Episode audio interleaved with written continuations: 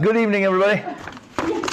Welcome, welcome, uh, welcome afresh, welcome back uh, to the Revelation class. So I said, uh, I said last week here what I hope to do. Uh, this will be a running theme. I will hope to do more than what we can possibly accomplish in a given uh, time frame. I was hoping to be able to get through uh, Revelation three today. That just, just seems unlikely to me.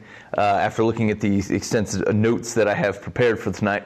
So, if we can get through Revelation 1, and I want to at least get through one church, if we can get through Ephesus, I think it will help us um, have a good picture on how to approach the other churches, and we'll move through them a little bit faster. Okay? So, um, that's my goal is if we can get through Revelation 1 and then the first part of Revelation 2 uh, into talking about the church of Ephesus, I think that will help. So, that's kind of our goal, our goal for today. Um, so, real quick, did. Um, Anybody have a chance? Anybody have a chance to read through Revelation? You don't have to admit it out loud, but uh, uh, hopefully you had a chance to read through it. Hopefully it brought up uh, a bunch of questions. I actually got um, some questions from some folk this week. Uh, that's perfectly fine. Like if you're if you're reading through and you want to uh, and you have kind of a burning question, you don't want to hang out because it's iffy as to what week I actually will get to talk about it. Uh, you go ahead and send that over to me on Facebook or text or whatever, and and I'll do my best to kind of at least point you in the right direction. If not, answer it if not answer it directly. anybody, I don't know anything anything jump out at you if you've read Revelation before and then kind of took a swing at it this week, um, is there anything that jumped out, out at you a little bit differently, or did you feel like you took the book in a little bit differently than perhaps you had in the past? Definitely. I, I kept thinking of the main thing you got from what you said last week was um, don't take it out of the first century. And I read it completely different. Still didn't understand it. Oh, I think that's fair. I read it okay. So. Good. Good. Anybody else? Strong, strong reactions through a read through? I had a lot of questions. I, I got through what I perceived to be Revelation, maybe three or 4 uh-huh. and then kind of went, huh? uh, and that seemed to be the general consensus of my week. Okay. Just me saying, huh, over and over again as I read. But I agree, taking it into the context of uh, what does this mean the first century, and then not getting so weirded out by all the imagery and realizing that it's apocalyptic and that uh, it was meant to be um, symbolism and individual things. It's a huge deal. Good. Good. Okay. Good. Solid foundation. Yes, April. Sidebar. Sidebar. Prophecy. Yes. Talking about 17% of the time, prophecy does not point towards a future event. However, when they talk about the Old Testament prophesying Jesus, that seems like a lot more than 17%. Actually, I would uh, I, would flip that. I would say 17% of the time prophecy is specifically indicating a future event. Oh, point. Sorry. Uh, other, so, like that means the vast majority of time that, that, the Bible is using the word prophecy or prophesy or to prophesy, um, it's not uh, it's not pointing to a future event. That's it's yeah. that seems like a, he fulfilled a lot, and that seems like more than 17%. Uh, so he did fulfill a lot, but relative to the amount of prophecy that is going on, or the amount of word that's being communicated by prophets on God's behalf to his people, um, it, it's a smaller amount. It's a smaller amount. Actually, that's a good point because Jesus kind of dominates whenever prophecy gets into the future. Yes. So if you're going to prophesy about Jesus or about the future, then it's going to be pointing towards Jesus. That's true. Most prophecy that we would consider to be future prophecy, the reason we think that is because it includes Jesus and we can verify that it's fulfilled in the future. That's true. So like that's probably just the nature of prophecies that talk about or appear to refer to, to Christ or to the Messiah. Yeah. So no, yeah, that's a good that's the right correlation. Okay. Uh, so yeah, so kind of to go back over some of the stuff that we talked about last week, so it frames our uh, what we're looking at this week. We talked about that there were um, this was a specific letter Okay, it's or a book. We will call it a book, right? But it's a it's a letter to seven specific churches in Asia Minor. It doesn't mean that it is not applicable beyond that. As a matter of fact, what I think Revelation, the first chapter, will start to show us is that we have a correlation to the seven specific churches and their intimacy with what Jesus is talking about, but also to the church as a whole, and certainly beyond their time. Like so, what we're what we're saying when we look at it and say um, not to pull it out of the first century context doesn't mean that it can't mean something for us today. All it means is that it would have been it's it's hard to understand Pastor John writing something to the churches, these seven specific churches, that wouldn't mean anything to them at all. Okay, that's what doesn't make sense. So, can it be both? Definitely. As a matter of fact, as we keep looking at symbols, symbols will often be multiple things. That's why you use symbols, is they communicate something beyond the explicit word that you're using. They're pointing to something else, generally something spiritual. Okay, um, but yeah, so we can we can anticipate that we're going to be seeing things on multiple levels, um, but we can't yank the initial letter out of the hands of a first century uh, reader or probably a listener, someone who's hearing somebody somebody read it, um, because that that opens up the framework to be the definitions to be just about anything. This kind of grounds that a little bit into how would they have heard it, and then then how does that then apply to us and how we hear it. We said it, it fit uh, multiple genres. I gave you one. We said genre was a type. I said it's a letter. What are the other types, genres? Apocalyptic. Apocalyptic. Um, how, how did we define apocalyptic just in general? Uh, more of a symbolism meant to be encouraging for uh, certain people. Yep, yep. Generally, it's uh, highly symbolic. Um, it's intended to encourage oppressed people. Um, you'll see it. So we see this a lot in Jewish literature because we see uh, certain points of time in their history that they're an oppressed people. Um, if we look for consistencies in what we would consider apocalyptic literature in Daniel, uh, parts of Ezekiel, um, these are generally communicated by other earthly, otherworldly beings, not other earthly beings, other worldly beings, um, and very highly symbolic literature. Okay, so some of the things that we're seeing in Revelation, we shouldn't be surprised at, understanding the perspective that they're coming from.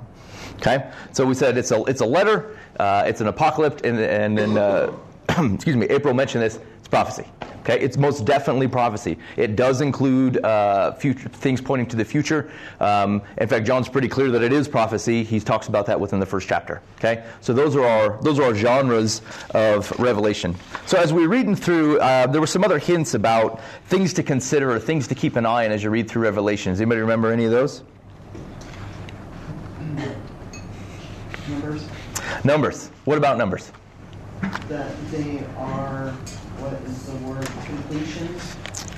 Numbers that are, that are to, to symbolize completion, There, there are, and there are a lot of them. Yes, four, seven. fours, sevens, twelves. And then multipliers of those. Yep. And it's still completion. Yes. It's just to show the, I like the, um, the four ends of the earth. We know that there's not four corners of the earth. Correct. That is just to symbolize to encapsulate the entire earth. Entire earth. Yep. Yep. So when we look at numbers, the right way to think about those is we're going to weigh them, not measure them. Okay? If, if, if numbers are working in a symbolic fashion, our goal is to say, what do they weigh? What are they trying to convey with the number? Not necessarily what is, what is a measurement. And if we want to measure a number, if we can agree that most of the numbers in Revelation, if not all, because I think there's an argument that could be made for all, but if most of them are uh, symbolic or intend to weigh something, if we're going to treat it literally, why? Why in this instance is it a count when everything else seems to be more of a weight or of a measure? And the, the example that was in the packet, if you recall, uh, John specifically has some infatuations with sevens. I'll give you some more examples tonight that we're going to see this over and over again. And as, as skeptical as you might be, because I think when I first approached Revelation, I was skeptical about that. I thought, I think you're looking for something. You're looking to find patterns that don't necessarily exist. John really doesn't give us that option, especially in his sevens. Um, and, and, frankly, biblically, as we look back, uh, you're going to have a hard time making the case for things like for fours not being numbers of completion related to the earth. Um, how how God continues to use twelve symbolically as a completion for his people. Um, so it opens that world up as long as we, we can walk into it. Um, again, we're not looking for an easy answer here. We're just looking to figure out what exactly they're communicating. And numbers are going to do that for us. And so if we come to something and you want to weigh and you want to measure that number, we need to talk about why we're not weighing it, why we think it's a count. Um, because there are some biblical interpretations um, of Revelation where we'll treat this one way over and over again, but because it fits our certain end times understanding, we want to measure a number as opposed to weighing it. And if we're going to do that, we at least have to have a good reason for it. We have to figure out why are we doing this uh, as opposed to how we normally treat it. And then would you argue that feeding the 5,000 and feeding the 4,000, that was just the number of men? And so it's not a true number? Uh, not measure that? So, so interestingly enough, um, I I don't think 5,000 was probably the accurate count. Um, I think in, in terms um, of that scenario that's going on there, I think there's, there's some interesting parallels between the number of people there and the number of people that make up a Roman legion. And, and Jesus is kind of a commander there. So, Uh, here's am, am I, am I going to hang salvation on that thing? No, but like I think it makes um, I think it makes sense with the way um, they're using numbers. And when I say them, I don't just mean biblical writers. I mean like Jewish folk in general. Okay, they're just they're not as concerned of newspaper linear timelines. Okay, they're telling big stories, they're telling big concepts, and they're using numbers to help communicate that type of thing. So then, what about your example as far as the temple and the measurement of the temple? Um, not to give away too much, but I don't think that's a, I don't think that's a real temple. So if you have, if you look, at, um, it, it, a lot of that language harkens back to Ezekiel measuring a temple, which also wasn't an earthly temple. Okay, so like we, we point back to that thing. I don't think he's measuring an earthly temple. And if you look at it, they're all multiples of 12, right? And uh, and the measurement's an exact cube, which is the um, the same measurement of the Holy of Holies. Okay, so I think that's I think he's communicating something different than how big is this temple. Um, because again, if we look at what it's talking about at that point to Revelation, like to what value is he saying here's exactly what it measures or is he trying to, to communicate a, a sense of completion of like my temple is the size of whatever it needs to be. Um, and it's a perfect cube representing kind of where heaven and earth interact which is the holy holy. So we'll dig into that some more but yeah i would my first impression would be that's not a literal temple and it's not a literal measurement. Isn't that some of the dispute they have on when the book was written, how it can be measured or not measured? Yes. As a matter of fact, most of the time, if they want to pull it pre 70, they will do that because they want to look at the measurement of the temple, um, because they want to use the number as a, uh, as a measurement, not a weight. And so, and, I, and here's the thing: is, is I hope I communicated this well enough the, in the first class. I sympathize with that. Um, again, wise people that love Jesus that will not agree with the way that I look at, look at Revelation. And the truth is, I think this is a, we're going to look at it, we're going to digest it in a healthy way. Um, and then there, there are points where people in this room will cross from me and say, I think that's a leap, or I don't think that's, um, we didn't follow the right trail there, and I think it's a literal measurement. I'm going to date the book pre 70, and it's going to mean some different things to me. I can respect that. Okay? People can love Jesus. Wise people believe those things, and we can diverge there. Um, but in that instance, a lot of times what happens, I, I, I don't have a good answer to the question as to why that becomes a literal measurement when actually that same line of thought would generally treat most numbers as symbolic. So those are the questions I think we have to answer if we want to be faithful to what the book's telling us as opposed to saying, uh, I want the book to be this, and so this is how I'm going to read it. And I will tell you, we'll run some stuff today, and uh, at least every week, if not multiple times during the week, there will be some things, uh, or during the text that we're covering in a specific week, I'll say, this is not a slam dunk for me. I have some hesitation on the way that this wording is interpreted, um, specifically this week um, with how Jesus says soon how soon things are going to happen. Um, I think uh, I've seen some interpretations that take that uh, don't commit um, to soon the way that, I, that that word is being used, and I think we have to deal with that. Um, and so that, that's some of the stuff that we'll talk about, things that I don't think are, are slam dunks as far as where I'm coming from, um, and then can we look at some other options that might make sense? Okay. Um, other things that we said, I said um, try to keep an eye on revealing truths, not events necessarily. Um, if we're reading Revelation with a newspaper in hand, I think we're probably approaching it incorrectly. Um, first of all, very, that otherwise implies that our point in time is the point in time that was in a frame of reference for Revelation, and that the 2,000 years that have passed between when this was written and today, that was, that was not a reference. But here's the deal everybody, from the point of which Revelation was written to today, uh, always thinks that their time is the time. Uh, there, in fact, there was a big deal at, um, what was it, 1,000, 1,000 AD um, that this has got to be the thing. Like the, uh, especially when you look at the, the thousand years in Revelation. Again, that's a literal count, which I would hesitate on. But like, it must be a thousand. There was like a two-headed goat born that year, or just prior to that, and I thought this has got to be the thing, right? We've talked about the multi-headed creatures, right? So you got you got a two-headed goat. You got it coming up on a thousand AD. This is this is the thing, and he, there's there's stacks and stacks and stacks of books for sale on people who said this was the time and it wasn't the time. So again, should give us some pause on, oh, we think all signs are pointing this is definitely the time, when like every other joker who thought that was the case, you know, sold a thousand books and now he's broke. Oh, that was a big deal in the year 2000 too. Yep, 2000, 1988. 1988, because we are, uh, you're a generation out from uh, the creation of the nation state of Israel. We'll, we'll touch on that only briefly, but like we probably need to let go of our infatuation with Israel as a, as a, as a nation state that was created by uh, a series of governments versus how we understand God's people as Israel. Okay? Uh, because again, uh, the framework that that's based upon, the world should have been done in 1988. Or at a, they, they redefined generation, and so now we're, you got some leeway up to like 2088 uh, if you want it to try to buy you some time. But again, literal measurements, and we're looking for revealing of truths, not necessarily events. We're going to want, we're going to run into um, these uh, series of trum- uh, trumpets, bowls.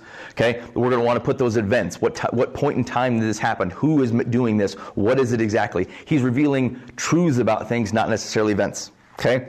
Um, I said keep an eye embrace recapitulation, the fact that he might be telling the same story from a different angle multiple times. Okay? This isn't biblically new either. The, the, Bible isn't asking us to say you have to read Revelation completely differently than you read everything else.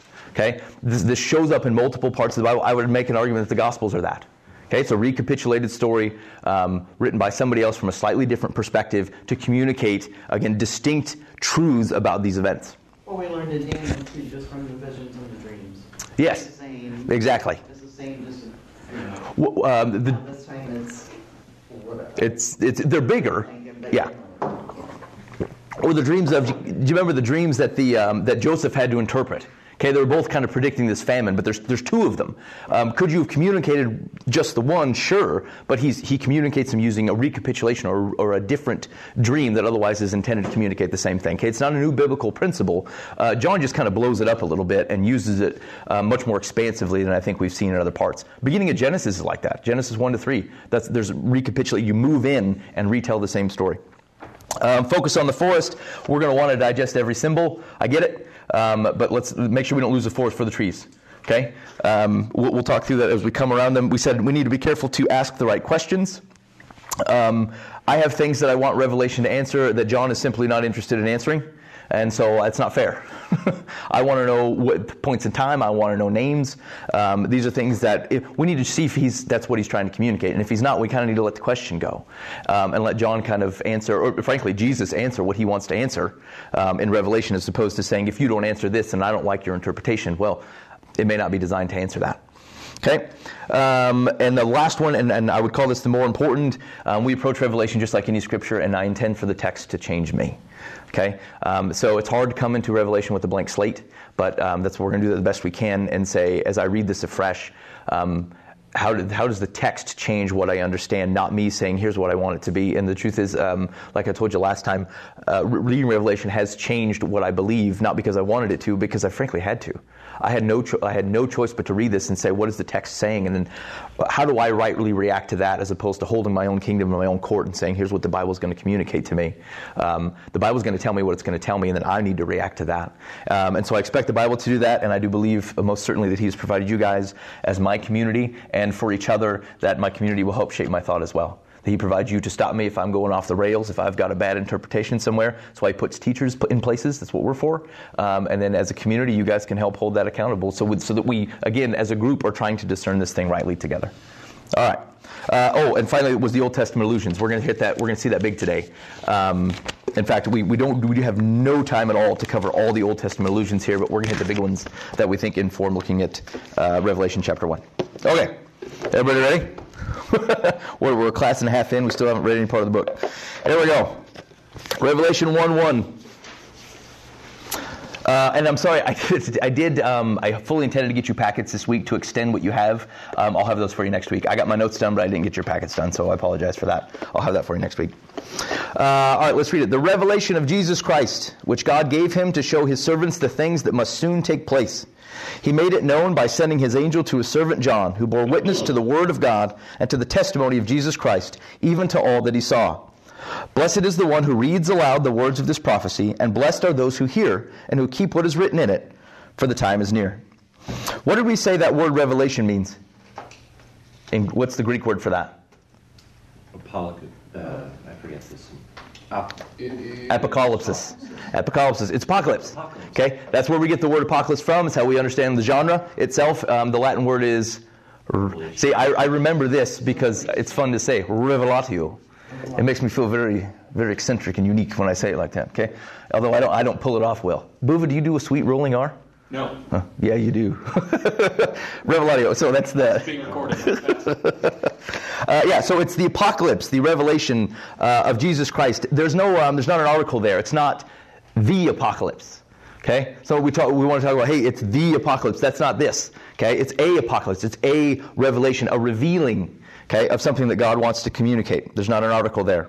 Um, we said we reminded that apocalyptic literature is symbolic writing. It's designed to encourage and impress people, generally through the use of otherworldly beings.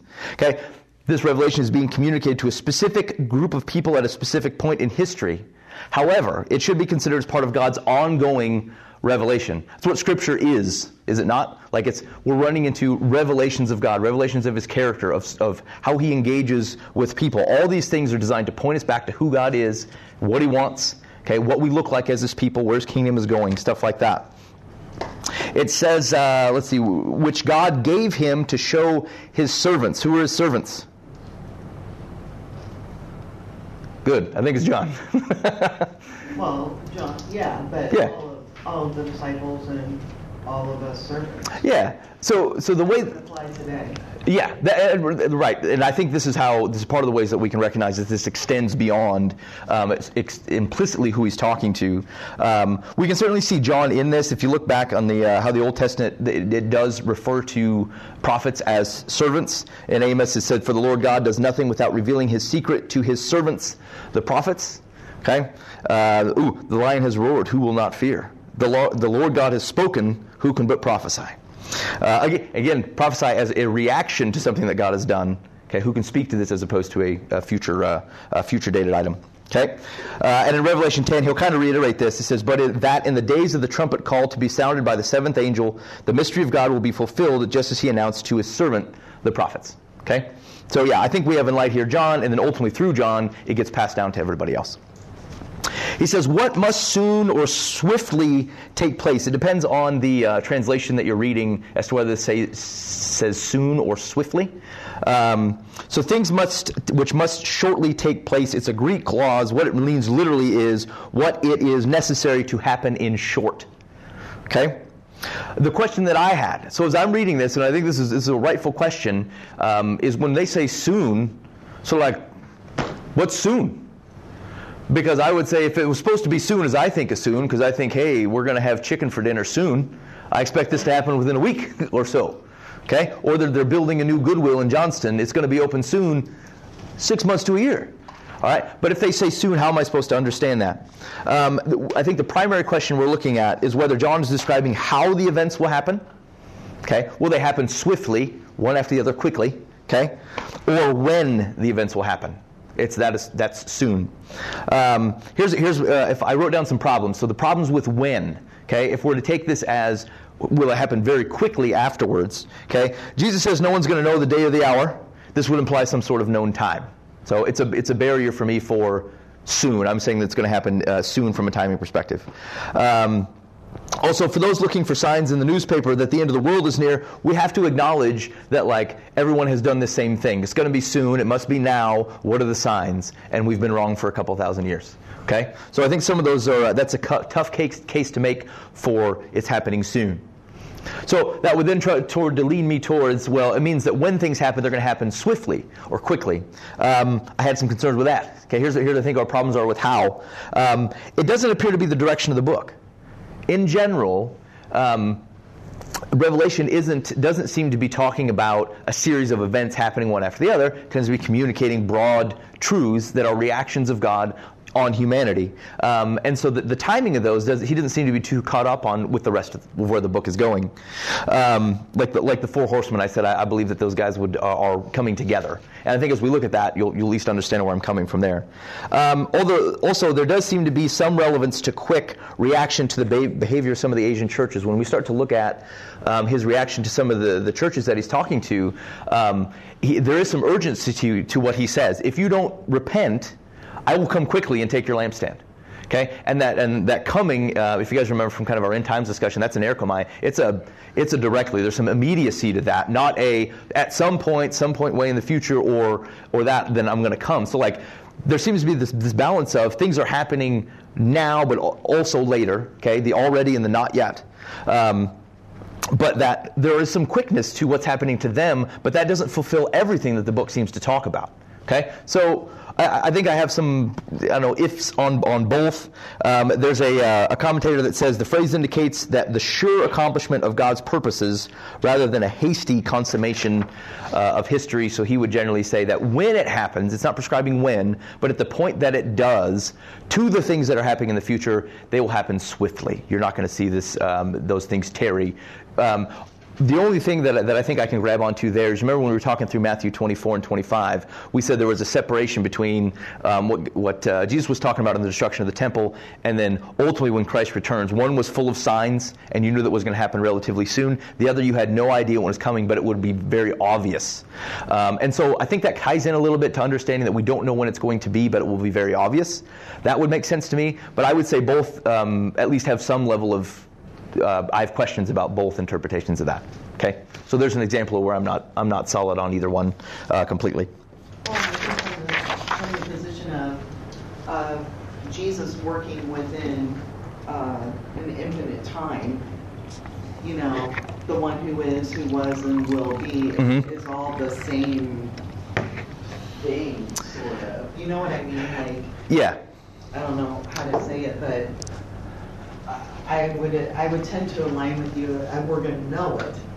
And, and it's not gonna be, we're just gonna mess around and, and when it, when it begins. yeah, It's, you know, yeah. I think you'll know that when guy rolls back, it's not gonna take a long time. Yeah, generally speaking, I, yeah, I think it, you're not going to be in, you're not going to be confused as to whether Christ has returned. Yeah, um, and, and frankly, I think that the rest of the book will bear out pretty cleanly that um, we don't have to think of it on one temporal plane.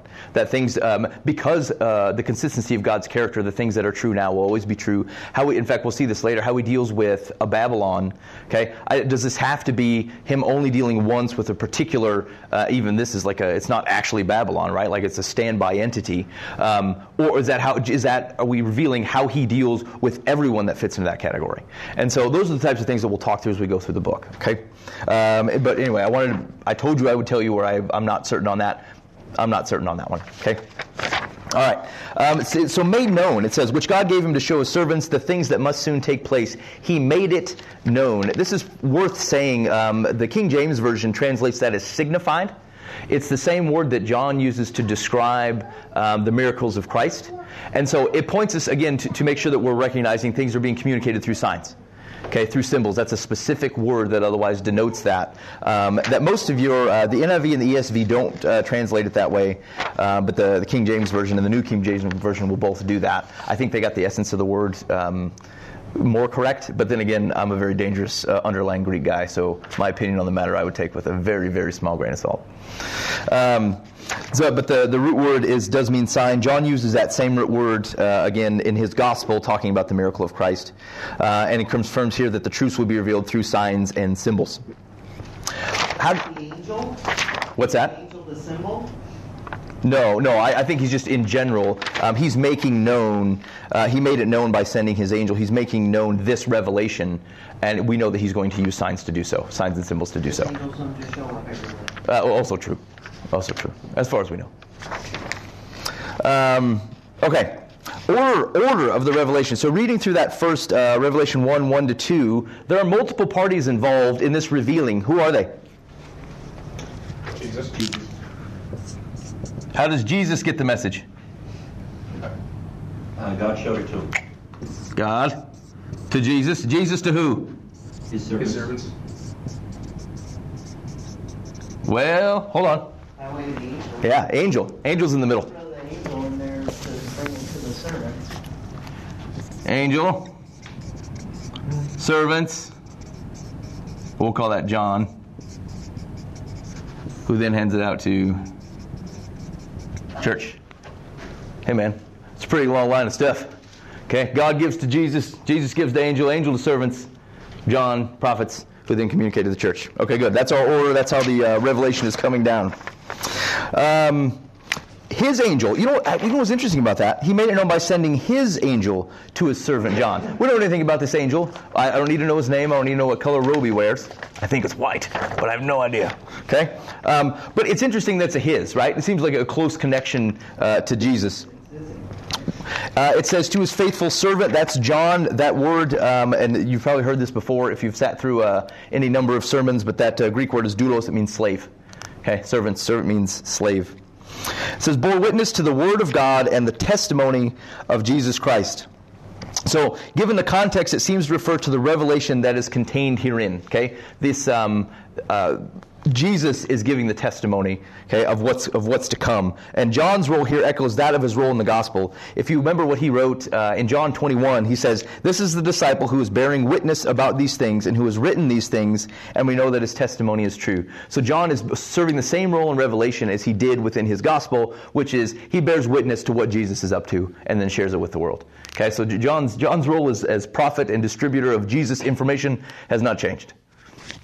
That's what he's doing here. Uh, interestingly, he goes to, Blessed is the one who hears and keeps what is written. Uh, blessed is the one who reads aloud the words of this prophecy, and blessed are those who hear and who keep what is written in it, for the time is near. Um, two things that are interesting about that to me. First of all, what does that sound like? Blessed, blessed are, blessed are, blessed are. Beatitudes. Beatitudes. Sound like the Beatitudes. There are seven Beatitudes in the book of Revelation. Don't look into that any further. John's revealing himself. Okay, seven seven beatitudes in the book of Revelation. Uh, as a matter of fact, there are two that bookend. Um, that show up in one point in one three and twenty two seven. Uh, one three says, "Blessed is the one who reads aloud the words of this prophecy, and blessed are those who hear and who keep what is written." And then um, the beatitude in twenty two seven says, "And behold, I am coming soon. Blessed is the one who keeps the words of the prophecy of this book." And I would call those um, what they call, what they'll call an inclusio, which means you're bracketing something. Okay, and those that uh, those Beatitudes are bracketing kind of this, this testimony from Christ um, that's happened in here. And, I don't think it's an accident that there are seven Beatitudes. Don't miss, though, that, that we found a technical connection to the Beatitudes. Um, he's saying, You're blessed. Blessed are those who read aloud the words of the prophecy, and blessed are those who hear and who keep what is written in it. So the people that are reading this will know the Beatitudes, will have heard about Oh, definitely. Will Most definitely. Witnessed it Perhaps, well, no. well, John did. John, it's, I mean, it's possible. Right. Um, He's old, but. Yeah, it's possible, but yes. Possible. Yep. Okay. That would be the underlying assumption. He's old. He's old. He's pretty old. He's old. He was definitely there. I tried to hunt that down this week. I told you. I said he got he got off Patmos, um, and then Domitian dies, who's the one that exiled him, um, and then he was allowed to leave. And then I tried to figure out exactly when he died and how old he was, and I had trouble finding something that I considered reliable. But old is the right characterization. He's definitely old. Okay. All right, very good. Um, so note the connection here between hearing and obeying. Um, we're going to see this primarily in the churches, in the letters to the churches as well, uh, when Jesus is going to say, I know your deeds. Okay? And uh, if you look at the, um, the church of Ephesus, he's going to say, You need to repent and do the works that you did at first. Okay? John does not seem to fight with something that I would consider to be a primarily a, a Western, Western Jesus type of deal where we make a lot of distinction between what we believe and what we do. Um, I'm not sure the Bible makes that as much of a distinction as we tend to think about it. Um, uh, generally, we get into salvation arguments over, well, I believe this, but my life doesn't look like this. And, and frankly, the, um, uh, the Bible just doesn't seem to make that same broad space between them. Okay? Um, it is a reflection uh, of what you believe. It's not a, a, concept he continues to deal with. In 1 John 5 3, he says, For this is the love of God that we keep his commandments, and his commandments are not burdensome.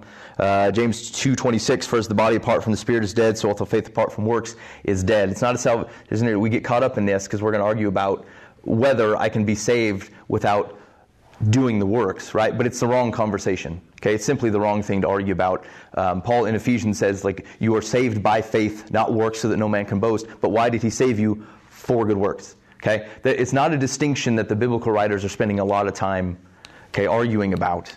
Um, where we get, where I think we get lost in that discussion is because we want to we want to land on talking about uh, making sure that it's clear that it's a faith thing that our salvation is, which is completely true. Because I don't care what you do, you're you're not getting you're not in the kingdom without Christ. That's the truth. Okay, but this this time we spend trying to make that distinction, we have to recognize, and Revelation will bear this out, something fierce.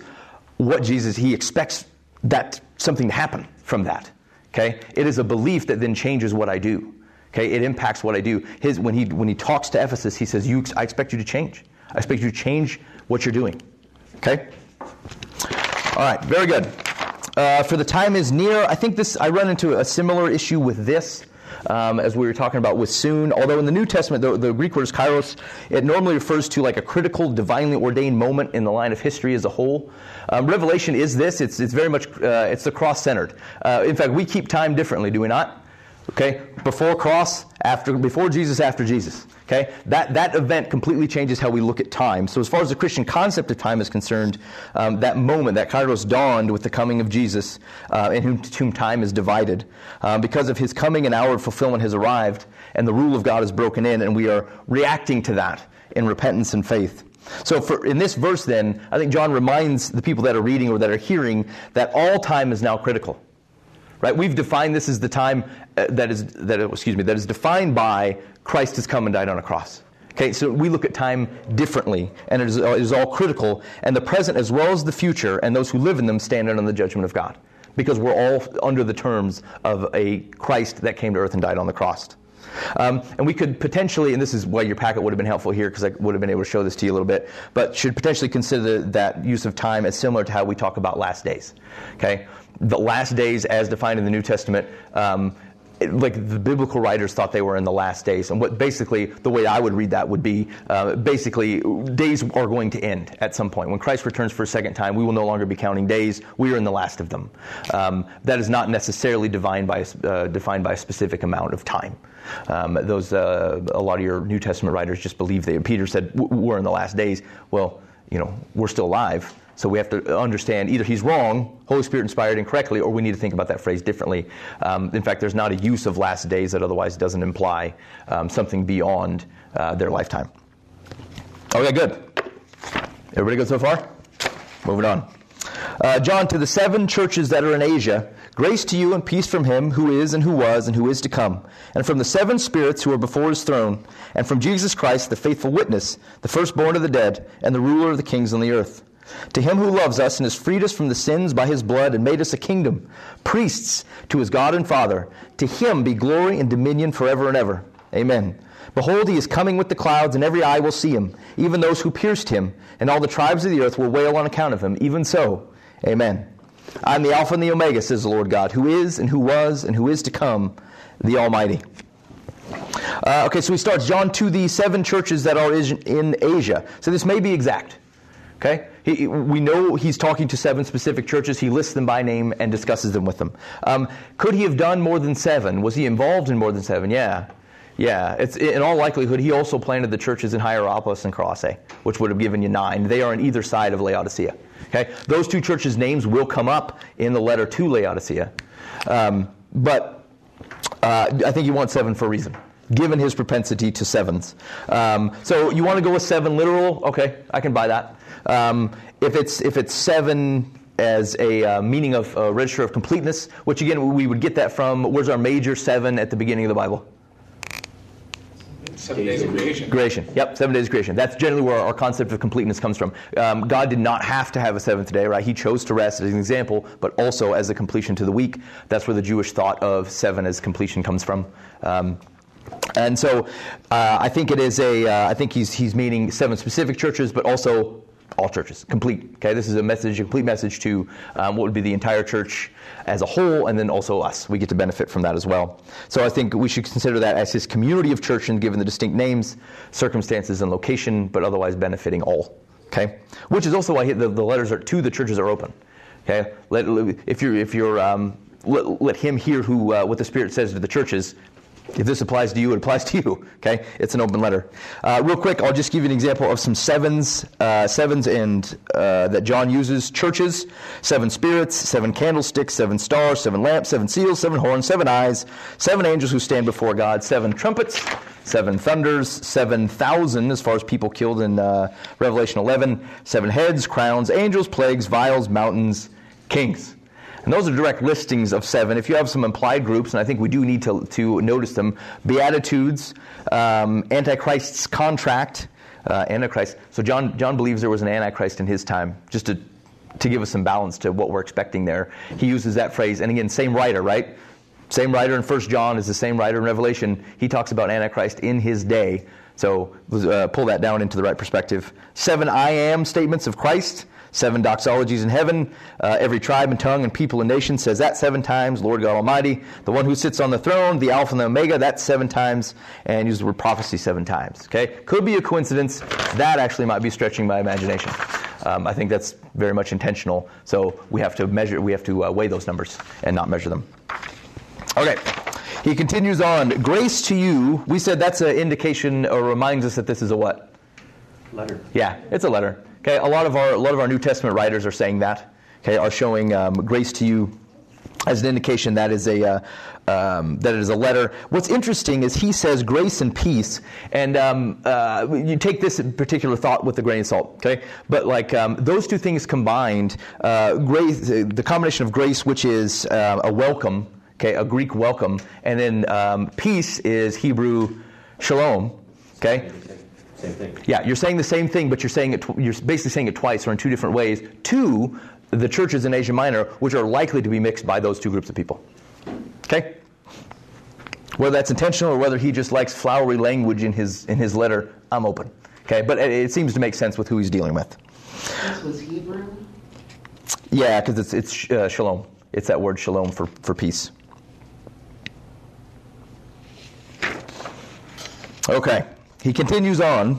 Uh, grace to you and peace from him who is and who was and who is to come.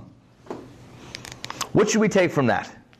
What's it, what, what, what could he be trying to communicate by that description of who it's coming from? He's existed in all time.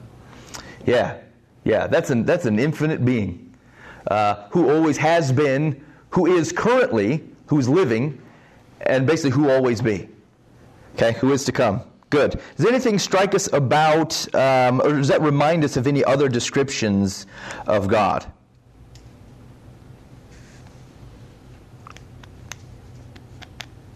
I have an answer, but I thought I'd give you a shot at it. what if I what if I said perhaps think Moses burning bush? What's his name? Yeah, it's, it's, it's a, right. It's a definition of who of who he is, and you're going to see this I am uh, this I am statement of who he is, a de- definition, okay, of uh, of his persistence. And he said, well, his answer to Moses is, "I am who I am." Okay, it's it reminds me of that because it's it's a um, it's not a distinct name, but it describes his quality. Okay, like there's not another name that otherwise describes me. I am who I am, and I am I am persistent throughout all eternity. Okay, so I think we have a bit of a paraphrase that goes back to Exodus three, when Moses is trying to say, "Who is it that I should say sent me?" And he says, "I am, I am sent you. I am who I am." Okay. Uh, we also see this uh, reference back. He is the God of Abraham, Isaac, and Jacob. You remember Jesus giving that explanation to the Sadducees? Um, they were talking about the, the resurrection. Okay, Sadducees didn't believe in life after death. They said, when you're dead, you're dead. Okay, and so uh, Jesus is talking to them and says, "But God is the is the God of Abraham, Isaac, and Jacob." He says, "God is God of the living." Okay, so we see that that echoed in the. Um, who is and who who is that's our who is part right he is still living god he's living and active um, interacting with his people good um, three is uh, generally referred to as a number of, the, of divine okay father son holy spirit okay um, and so there is a bit of a um, or though the was is is to come you're going to see that in a few of the descriptions um, of uh, either jesus or god in revelation you're going to see three descriptors of them Okay, good. Other than eight Yeah, it's not going to show up all the time. Uh, you're right. just completion or two personals, right? Yeah. Yep. Okay. Uh, who else was his come? There we go. Oh, and you know what's interesting is we we'll see a. Um, he says uh, later. Says, "I am the Alpha and Omega," says the Lord God, who is and who was and who is to come. You're going to see this as a parody. Okay, you're going to see a creature show up in uh, Revelation 17, um, and it's this: "And the dwellers on earth whose names have not been written in the book of life from the foundation of the world will marvel to see the beast, because it was, and is not, and is to come." Okay, there's a series of these. Like if we look in, uh, that, that's when that starts to happen around Revelation 16, 17. Is you start to see some some beasts that are like they sound a little bit like like God, but they're not. They sound a little like Jesus, but they're not. They're kind of a, a of a parody, a mockery of what it is. But they're they're always the evil version. Someone who looks like he's been wounded but came back to life. Um, takes us back to the slain lamb in Revelation 1. Um, so look out for those and, and maybe recognize that he's, he's saying something about the beast without actually trying to describe the phys- what they physically look like. Okay, it's a parody. It's supposed to sound like God, but it's not. It's a failed attempt to be God or to represent Christ. Okay, seven spirits. Anybody have any thoughts on the seven spirits?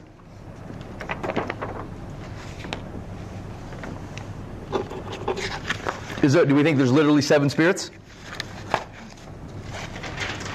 Isn't, isn't seven also, isn't seven also like perfect?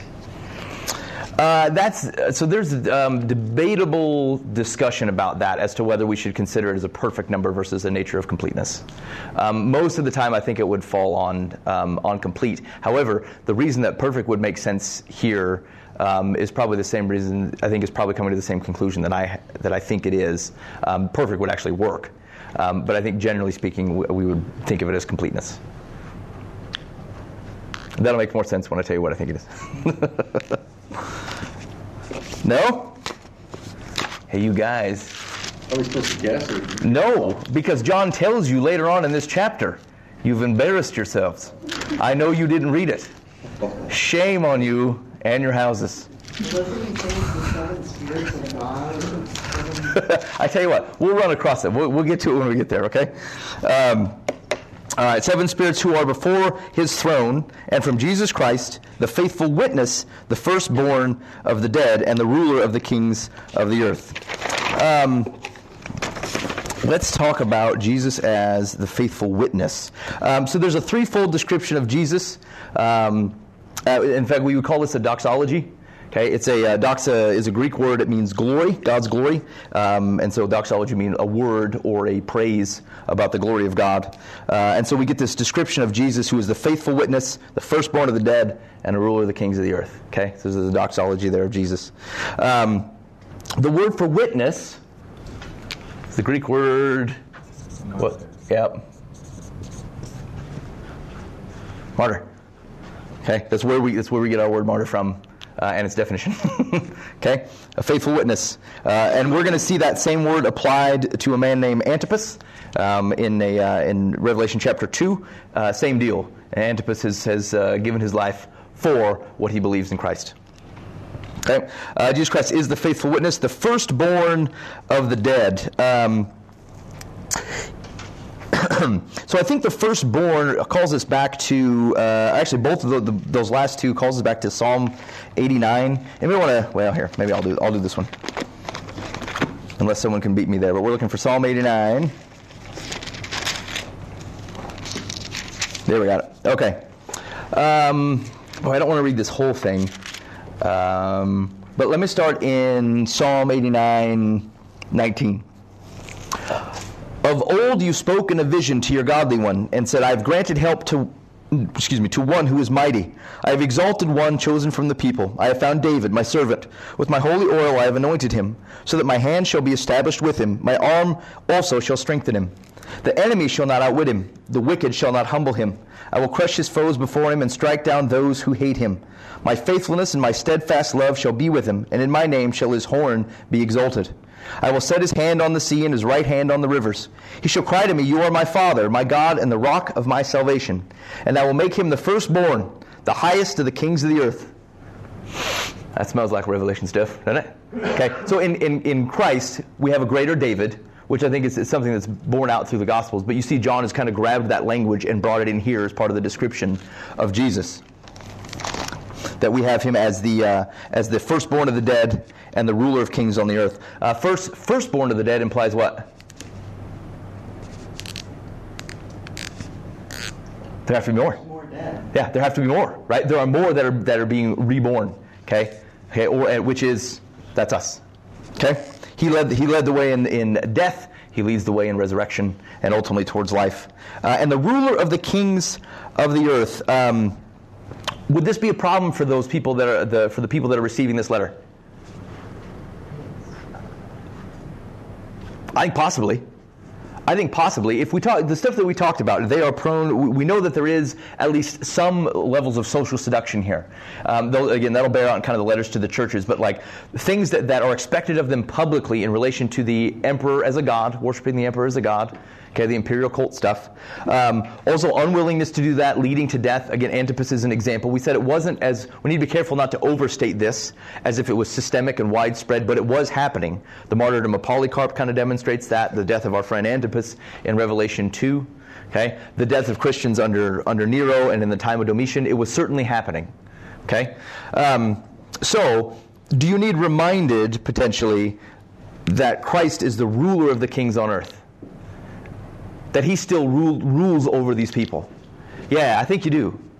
I think you do. I think it's an encouraging word that says, even in light of these things, is God still God? That was a lot of, um, in case if you haven't had the chance to, to listen to um, the Daniel study that Dave uh, that Dave Herrick did, like that's a lot of the same communication. Okay, those they have, those people have been exiled, and and God is and you think that if God had put us in this land, and now another group has come in and taken us out are their gods stronger? Do they have a God, and is it stronger than our God who didn't protect us and we've been taken out of the land that He promised? Is God still God? And the book of Daniel very much focuses on that problem and says, yeah, God is still God. Let me, let me show you what's going to happen from here. Okay? Let me encourage you as to who I am. Uh, and he, he shows his dominance over Nebuchadnezzar and is working through Nebuchadnezzar to even make it happen. Not only is God still God, he did this. He was part of this process. Okay? And then what we see in Daniel is looking ahead and say, you will see these, uh, you guys remember the picture of the horrid beasts in Daniel chapter 7 that are coming out of the sea. Okay? And it's a, and these things, like terrible things that will terrorize the people. And God says, uh, yeah, I sent them. And this is how they're going to be. This is how things are going to work out. And, and this will be a rough time for you, but just know my hand is in it. And, and if you stay faithful, if you stay, if you persevere and stay steadfast, okay, this is where these things are going to. Revelation actually picks up that very same mantle. Based upon the circumstances that you're in, I know you're worried. All the apostles are dead. Uh, this, the use of the word soon, you think Jesus should have returned by now. Okay? Which, which is a true thing. Like the Thessalonians are struggling with that problem. Where's Jesus? Okay? The mockery of Peter is, where's Jesus? Okay? Um, so, you, so you look at those things, and that's a pressure for them. This, this thing that says, look, you either bow down and worship this, this wooden statue, or this the, in the temple of Domitian, or you, you're going to have sex with this temple prostitute. Otherwise, you can't be part of this trade guild here. You can't make money. You're going to do those things. Otherwise, you don't feed your family, or you don't get to live. And, and Jesus is reaching out and he's saying, Yeah, I know. I'm still God. I am ruler of the kings of the earth. Yeah, it's probably a good reminder. They probably need a reminder of that. Okay, very good. Um, I don't think we need to we need to be careful though. I don't think we need to lock this into a, a time frame. If the, the, the truth here of Jesus being a ruler of the kings of the earth, a faithful witness, firstborn of the dead, um, he's it's not just true to them, right? It's not just true to the churches in Asia Minor. That's a true reminder for us today. Okay, uh, he is Lord over the earth and its inhabitants now, as well as coming in future glory.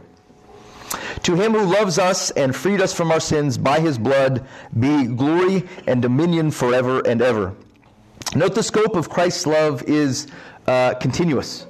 Okay? It's demonstrated on the cross, but it's pointing to a changed reality that makes us a kingdom and priests to God the Father. Uh, you, may know where that comes from, the kingdom and priests. Let's look at um, let's look at Exodus 19:4. Somebody want to grab that? And if someone else, just because it's coming up, want to grab Daniel 7.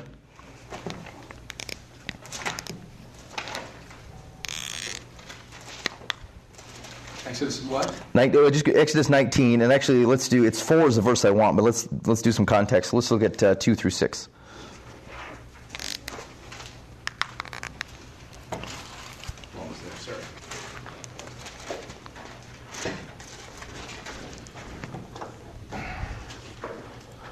Uh, they set out from uh, Rephidim uh, and came into the wilderness of Sinai, and they encamped in the wilderness. There Israel encamped before the mountain, while Moses went up to God.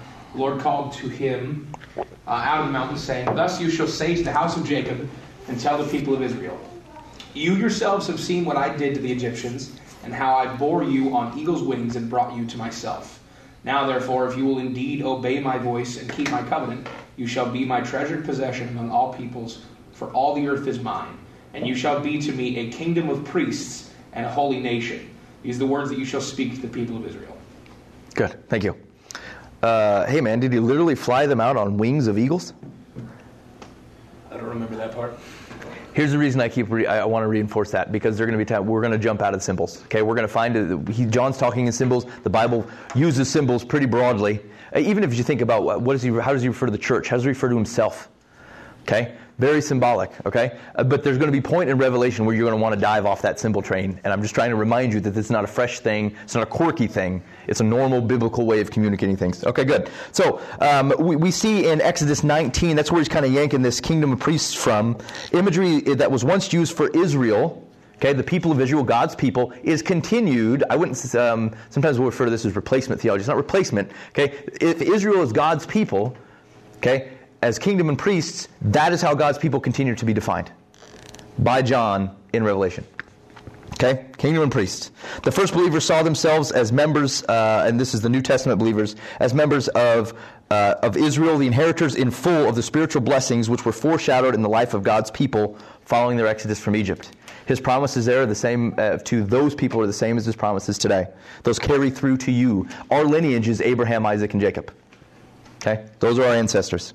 In that position as priests, um, it's, it's, a cool thing actually um, uh, to think of ourselves in that way. So as priests, we both serve God and help to mediate His judgment and salvation to the world. Okay, that's what He says. Go and make disciples. We, we are part of that process.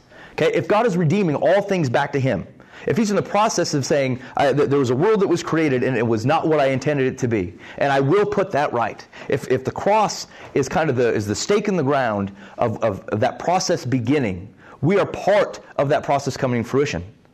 Okay? He's bringing, he's redeeming people. They're coming back to him through our work as followers, as disciples. We're binding the brokenhearted. Okay? That, those are things that we're doing, and that's the image that we get. Sometimes we need to, to degrade that because to lift, we feel like we have to, to lift Jesus up, we have to do this. But Jesus, Jesus says, You are kingdom and priests.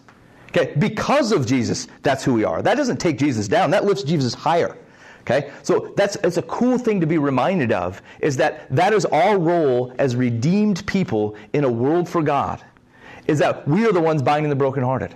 Okay, we're the ones telling people about the redemption and the freedom that comes from what Christ has done. We shouldn't bow out of that. We dive in. And Jesus is greater because of it. Okay? So like don't don't don't degrade what God has within you to do. By, by saying, well, we, we, it's, it's, maybe that's not a common conversation, but I, I do hear that where we want to say, we, I don't want to, I want to make less of myself and, and, and more of Jesus. Well, I get that, okay? But let's at least be what Christ called us to be. Let's do that because he's glorious in that. Kingdom priest, that's us. All right, very good. Uh, it continues. See, to uh, God the Father, to him be glory and dominion forever and ever. Amen. Behold, he is coming with the clouds, and every eye will see him, even those who pierced him, and all the tribes of the earth will wail on account of him. Even so, amen. So let's talk about um, he's getting glory and dominion forever and ever. That sounds to me a lot like Daniel 7. So you may remember the context of Daniel 7. Talked about this a little bit last week. Well, Daniel 7 is the, the uh, dream that Daniel has about the, the four beasts. Good. Um, that uh, he goes into description of all four of the beasts and explains their physical characteristics and uh, what they do. Right. Um, to, to the area and what they're, how you know, big and nasty they are. Okay, very good. And then what happens? We will keep coming back to this. Uh, it has shown up over and over in Matthew. It will keep showing up over and over in Revelation. Uh, frankly, that's also true for the Gospel of John. This is one worth reading and writing down. Okay? Remember what's going on in Daniel chapter 7. Okay, uh, Buva's description is correct. We get the picture of the beast, and then we get this picture of the Ancient of Days reigning. This is in Daniel 7, verse 9. It says, As I looked, this is Daniel looking, uh, thrones were placed, and the Ancient of Days took his seat. Uh, his clothing was white as snow, and the hair of his head like pure wool. His throne was fiery flames, its wheels were burning fire. A stream of fire issued and came out from before him. Any, any thoughts on fire? What does fire generally represent for us biblically? Cleansing? Cleansing. Could be a cleansing. Purity, judgment. Good. Judgment, purity, presence of God. Okay. Tongue. You think of um, think of Acts when the Holy Spirit comes. Okay. Tongues of fire. Does it need to be literal tongues of fire? I mean, here's the deal. God does what He wants, right? We said well, that's our flat thing. Could be. Okay. But fire. Who, who leads the Israelites during the day or the, during at night? What is it? It's a pillar of fire. Pillar of fire. Okay. Pres- It's a presence of God thing. Okay. That's what it is. Okay. So when we see stream of fire issued and coming out from before Him, God's presence could be judgment. Okay. There's some options in there as far as what our fire might be. Thousands, uh, a thousand thousands served Him, and ten thousand times ten thousands stood before Him. The court sat in judgment, and the books were opened. I looked then because of the sound of the great words that the horn was speaking. Remember, talking horn in this one. Okay. It's got to be literal. I know many talking horns. And as I looked, the beast was killed and its body destroyed and given over to be burned with fire. I think maybe our fire was judgment. As for the rest of the beasts, their dominion was taken away, but their lives were prolonged for a season and a time. It's going to sound a little bit like some of our Revelation stuff time, times, half time. Okay? The Son of Man is given dominion. Here we go. Uh, 13. I saw in the night visions, and behold, with the clouds of heaven there came one like a Son of Man. And he came to the Ancient of Days and was presented before him. And to him was given dominion and glory and a kingdom that all peoples, nations, and languages should serve him. His dominion is an everlasting dominion which shall not pass away, and his kingdom one that shall not be destroyed. Okay? Do we hear echoes of that same description in Revelation 1? Yeah, he's pulling in this, this, this image of a, of a conquering king who, who is coming upon his kingdom. Okay? Um, and I'll make a distinction here because, only because it'll come up um, a little bit in the text. We said, uh, Behold, with the clouds of heaven there, there came one like a Son of Man. We said, Where's he coming from and where's he going to? What's our direction? Our direction is, Yeah, it's coming uh, earth to heaven. Okay, okay. We, we yeah yeah we, we generally want to see it going the other direction. Um, but yeah, this at least in Daniel. Okay, if we're going to be fair, this, the direction would seem to be from earth to the ancient of days, which is from earth to heaven. Okay, good. So he's he's borrowed some language from uh, from Daniel seven.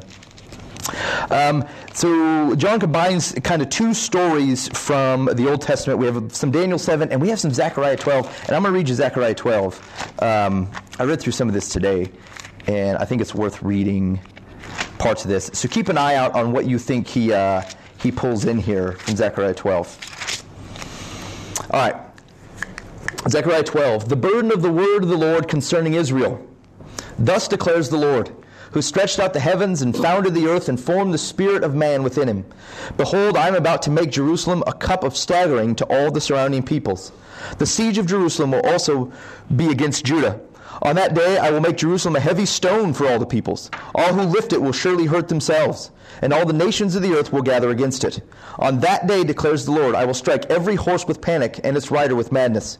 But for the sake of the house of Judah, I will keep my eyes open when I strike every horse of the peoples with blindness. Then the clans of Judah shall say to themselves, The inhabitants of Jerusalem have strength through the Lord of hosts, their God. Just so we don't get too far down this road. So if, if we're thinking Jerusalem, keep God's people in vision, okay? Israel, God's people in vision, okay? On that day I will make the clans of Judah like a blazing pot in the midst of wood, like a flaming torch among sheaves. That's not that's not good. And they shall devour to the right and to the left all the surrounding peoples, while Jerusalem shall again be inhabited in its place in Jerusalem. And the Lord will give salvation to the tents of Judah first, that the glory of the house of David and the glory of the inhabitants of Jerusalem may not surpass that of Judah. On that day the Lord will protect the inhabitants of Jerusalem, so that the feeblest among them on that day shall be like David, and the house of David shall be like God, like the angel of the Lord going before them. And on that day I will seek to destroy all the nations that come against Jerusalem. And I will pour out on the house of David and the inhabitants of Jerusalem a spirit of grace and pleas for mercy, so that when they look on me, on him who they have pierced, they shall mourn for him, as one mourns for an only child, and weep bitterly over him, as one weeps for a firstborn. On that day, the mourning in Jerusalem will be as great as the mourning for Hadad Rimmon in the plain of Megiddo. Remember what do we say about Armageddon? It means Mount Megiddo. It's a plain. It's a plain. Okay. Um, the reason I want to read this whole thing is because he's he's pulled a, a reference here, right? Okay. But the context is very cool. What, like if we said that they needed to be reminded of who God was and how He would react to this people, what does this give us a picture of? The Lord saying, I, I will protect my people.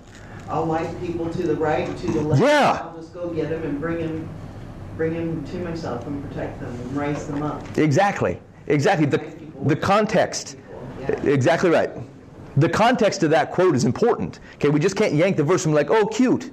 He used Zechariah. No, no, no. It's pulling us back to a greater understanding of what God has promised to his people, and that reassurance is even greater looking back through that. Which, I'll be honest with you, this has really opened up my ability to understand what's going on in Old Testament prophecy, especially your minor prophets. Like, if I can put this in the right context, um, I, this is not separated from me. God's promises are God's promises still. Um, and the imagery that he's using in some of these things is really fantastic and really it drives home more than I will protect you, I will take, I will dispatch with those who are after you. Okay, but like the cl- uh, clans of Judah, like a blazing pot in the midst of wood. I mean, this is this is troubles. There's, st- there's stuff going on in here that he's being very, um, uh, I was telling a very good story, very good, cool imagery about.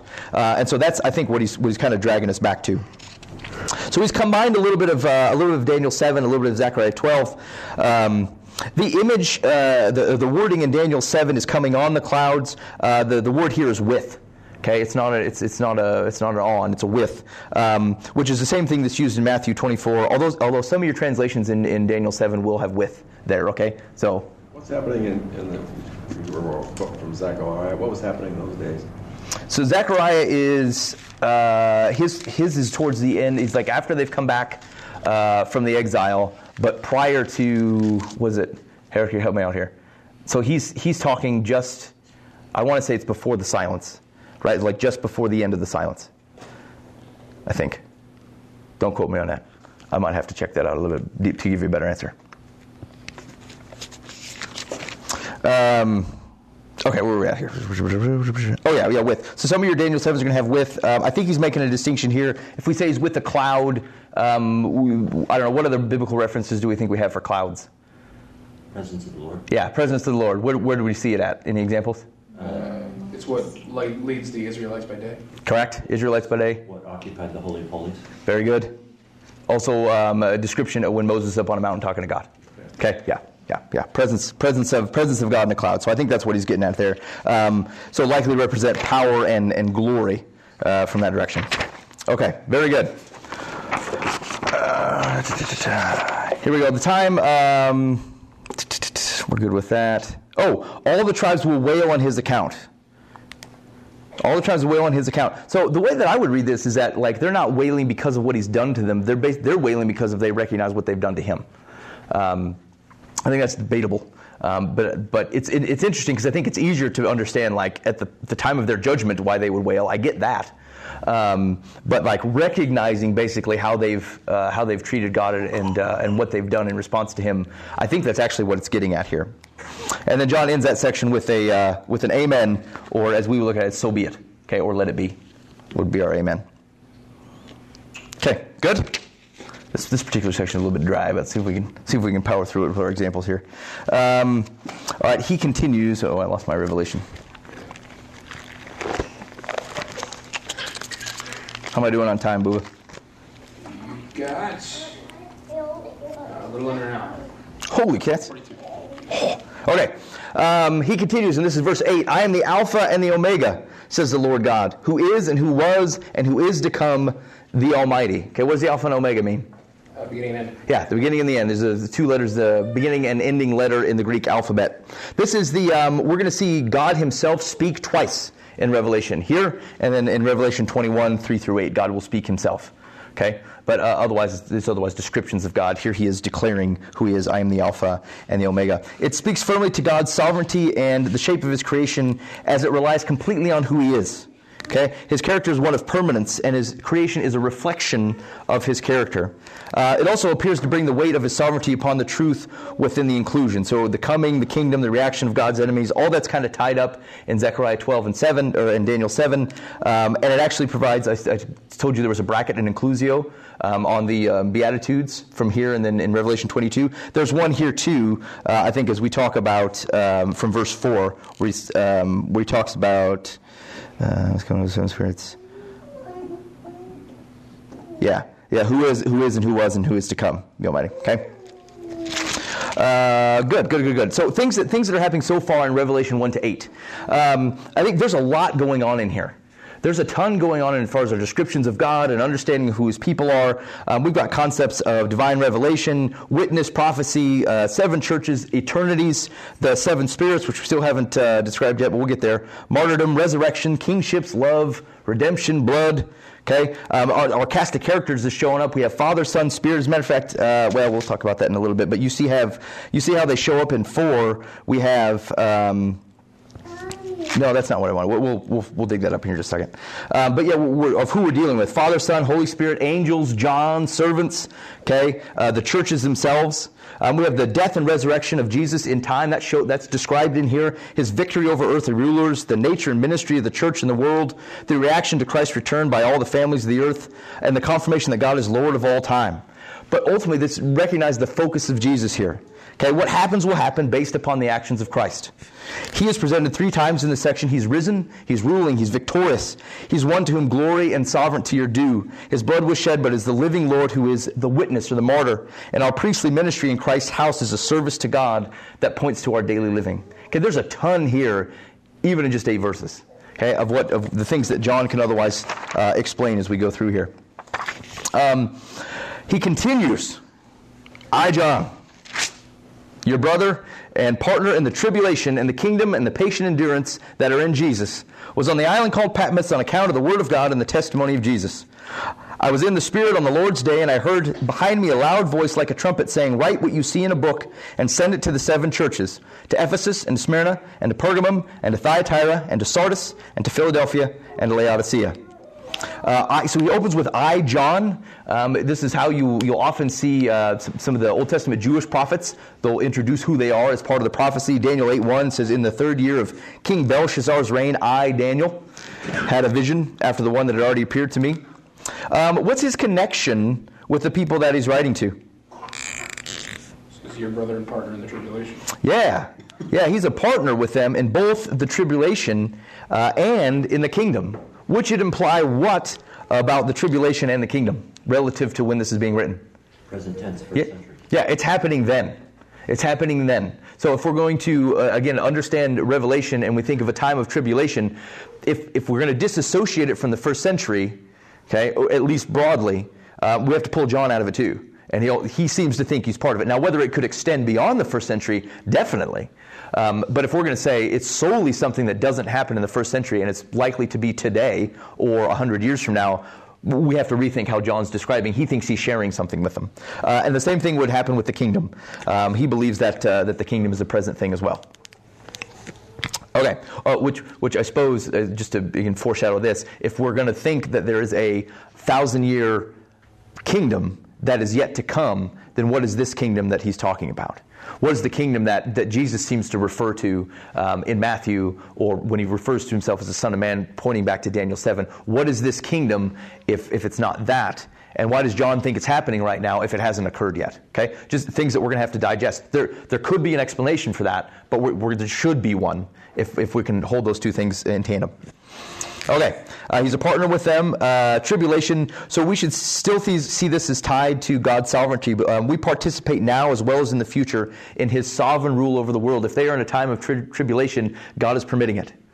We're going to be faced with this. Um, there's a couple key points in Revelation um, that I, that uh, I think our normal reaction is is we're uncomfortable with it. Okay, um, the, the, truth is is that God is, is gracious and loving and generous, and there will be a time when he says enough is enough. Um, and so we have to embrace that, that part of uh, his justice. His, um, his judgment that, that shows up throughout Revelation um, is the dis- dispensation of his, uh, of his love and also his justice. Okay? That will happen. Um, and, and, so we need to kind of be prepared for that. Uh, it may help us to rethink, I guess, some of the aspects of how we think Jesus. We can't put him solely in the Mr. Rogers category. Revelation will not permit us to do that. Or, well, if I'm being faithful to text, I believe it will not permit me to do that. Okay, I have to, to take the description of him as it is, uh, and there's parts of Revelation that there's a few particular parts that I'm frankly I'm uncomfortable with. Okay, I'm working on it. All right, um, tribulation, and in the patient endurance. Uh, this makes sense in John's situation, doesn't it? Okay? Is he not in that position? He's likely in exile. Remember, they tried to boil him in oil, unsuccessful. You can't kill a guy. What do you do? You send him, you send him somewhere else to try to keep him away from people. Okay, he's writing to the churches in Asia Minor. He himself is in exile, and this will be a theme in Revelation. Okay, to trust in God's sovereignty even in light of a world that continues to run from Him. Um, one of the things that will this will also call into question is the thought of our physical um, protection, of our physical protection. Uh, the disciples didn't have it. Um, the, the first century churches didn't have it. A lot of our concept in a rapture is we will be physically protected. Is that a promise that we can rely on? Is it a promise that Revelation allows us to re- rely on, ignoring some of the things that we've already talked about, like in the end time stuff about a rapture concept, but recognize that's generally what we're saying is before bad things occur, we will be protected and we will get to leave. Um, but our, a couple false premises. The first one is, is that that's something that God promises. It doesn't appear to be the case. Uh, Paul seems to would have a hard time describing that doctrine. Um, and, and, the first century church again would bear that out. Second of all, that always tends to be from our perspective. When things get bad here in America, you tell me there's not Christians somewhere where they're looking around and saying it, it simply can't get much worse? And our perspective is to say, well, it's not bad here yet, so the time hasn't arrived. See, we just have to be careful. We have to be able to at least sit in the shoes. If, we, if, if, here we have to be careful to stay in the shoes or in the hands of a first century Christian who has to hear this, I have to make sure that I don't steal the shoes from uh, my African brother who is seeing the world a little bit differently than I'm seeing it. And I'm to propose how doctrine works from, from my chair here. So we have to be careful because that guy still loves Jesus. He's still a brother of mine. And I can't steal his vision for the world and say, you're wrong, I'm right. If there's an earthquake here or if there's a flood here, then we'll know that there's real trouble. You know, um, there's a, story that a, um, a professor was telling one time, and he said uh, there were the, it was during Hurricane Katrina, um, and I remember that well. It was, the, it was the weekend I got married. I got married like that weekend uh, that, that, the uh, flooding and stuff happened in New Orleans, and uh, it was a big deal. But there was a professor that was over teaching somewhere else, and uh, he saw a bunch of these news articles pop back when he got home about how maybe this is a sign of the end times, some of these things that we're looking out for, these natural disasters and things that we expect. And the truth is, he'd been gone for two months, never heard of it. Not one thing. And so we just got to be careful, right? We have to work on a little bit broader perspective. Um, he's not the Lord of America, he's, he's the Lord of a world. And so, as we share that vision, we share that kingdom and priests with people everywhere, uh, not only in geographically, but in time, we have to consider how, how do we understand these things that aren't so me focused. Okay? Good. Uh, I said good to my own stuff. Very well done, Ben. Fantastic. uh, it's how I feel. I just try to keep that in most of the time. I try, try, to convince my wife that the one thing that's lacking in this world that would be a true gift is if I had the opportunity to actually interact with myself. I believe that. Okay, here we go. Uh, so it's a theme in Revelation, okay? Trust in God's sovereignty even in light of a world that continues to run from Him. Um, Christians will suffer and die and face per- persecution and temptation and mockery. That's true for them. That's true here. Okay? Even if it's not America here. Okay? It is here, world here. Um, which uh, then likely the, the societal reaction is what are you dying for? What is, what is this? Where's, again, same thing. Where's this Jesus? What are you dying for? Okay? Uh, 1 Corinthians 1.18 says, For the word of the cross is folly to those who are perishing, but to us who are being saved is the power of God. That's how we can persist in this thought, even in the light of what someone else would call foolishness. How, do you, how can you believe this stupid thing of which people are dying for? And we say, well, the cross is foolishness to you. Okay, I, am going to get that. Like, I, I, and frankly, I like the, the Bible doesn't really pull any punches. Like, yeah, that's how it's going to be digested. You're going to be on the other side of the fool equation. That's you. But the cross is the cross. And Jesus is Jesus, and these things are under control. Okay? Um, that's ultimately what this letter is calling us for. It's a call to steadfastness. In light of what you know about Christ, in light of who you are, persevere. Uh, it continues in Revelation 6. It says, When he opened the fifth seal, this is just an example of something that, that I think um, brings us home a little bit that we have to digest. Uh, Revelation 6, it's during one of the judgments, says, When he opened the fifth seal, I saw under the altar the souls of those who had been slain for the word of God and for the witness they had borne. They cried out with a loud voice. They cried to God, O sovereign Lord, holy and true, how long before you will judge and avenge our blood on those who dwell in the earth? We died for you. When will you avenge us? When will you set this right? Then they were each given a white robe and told to wait a little longer. sovereign God, right? If I don't trust the sovereign God, I don't trust this. But if I if God is who He says He is, and He does what He says He does, and this is under His control, then a sovereign God that says, "You died for me," I know. Rest a little while longer. Well, then I rest. He's got a, it's a call for perseverance. I know what this looks like. I know as you're as you're crying out from from under the altar where the sacrifice is made, all these people that have died, he said, even more will die. Told to rest a little longer until the number of their fellow servants and their brothers should be complete. Not enough. God says it's not enough yet. More will more will die. I'm calling for perseverance. I like that. I like that the Bible is, is, is, is at least, like, I can sympathize with where I worry. I say, oh, yeah, but are you sure? Because this looks wrong. We're still dying here.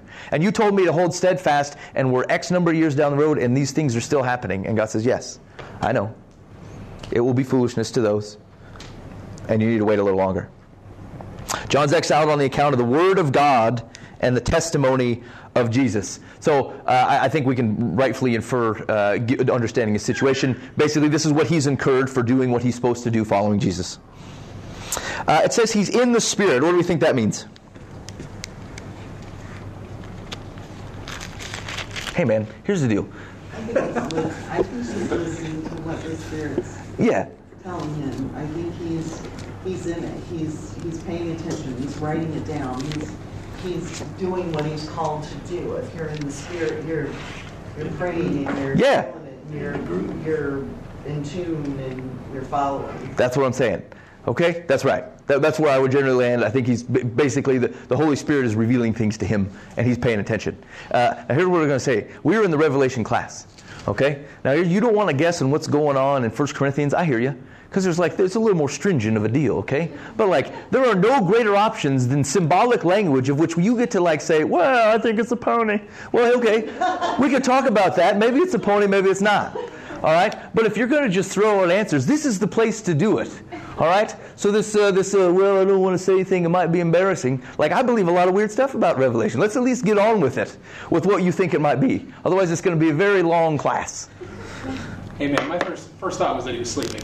So I didn't say anything for a reason. Well, see, now you could have said that, and we said, okay. But then in the spirit happened. No, she she nailed it, and you were shamed. But uh, the sleeping thing was the wrong thing. No, no, that was very embarrassing for you. Don't call me out.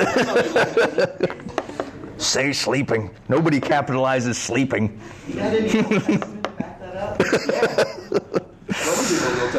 All right, he's in the spirit. He's in the spirit. And so where we contrast this is if you look at in um, uh, Peter in Acts 12, uh, he's having that vision, right, of the meat on a sheet. Okay, he's having this vision, and then it says, "I came." He came back to what? Is that not? A, is not that a deal?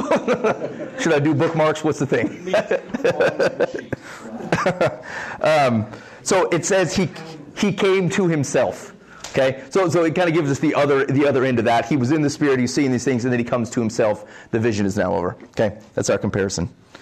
Uh, all right, uh, Lord's Day. What day is that? Saturday. Wrong answer. Every day belongs to the Lord. Shameful. No, no, you're right. It's Sunday. I gave you Sunday for free. That was Saturday. It's not. No, no it's not. It's not Sabbath. It's the Lord's day. The day you remember His resurrection. Oh, got it. Makes sense.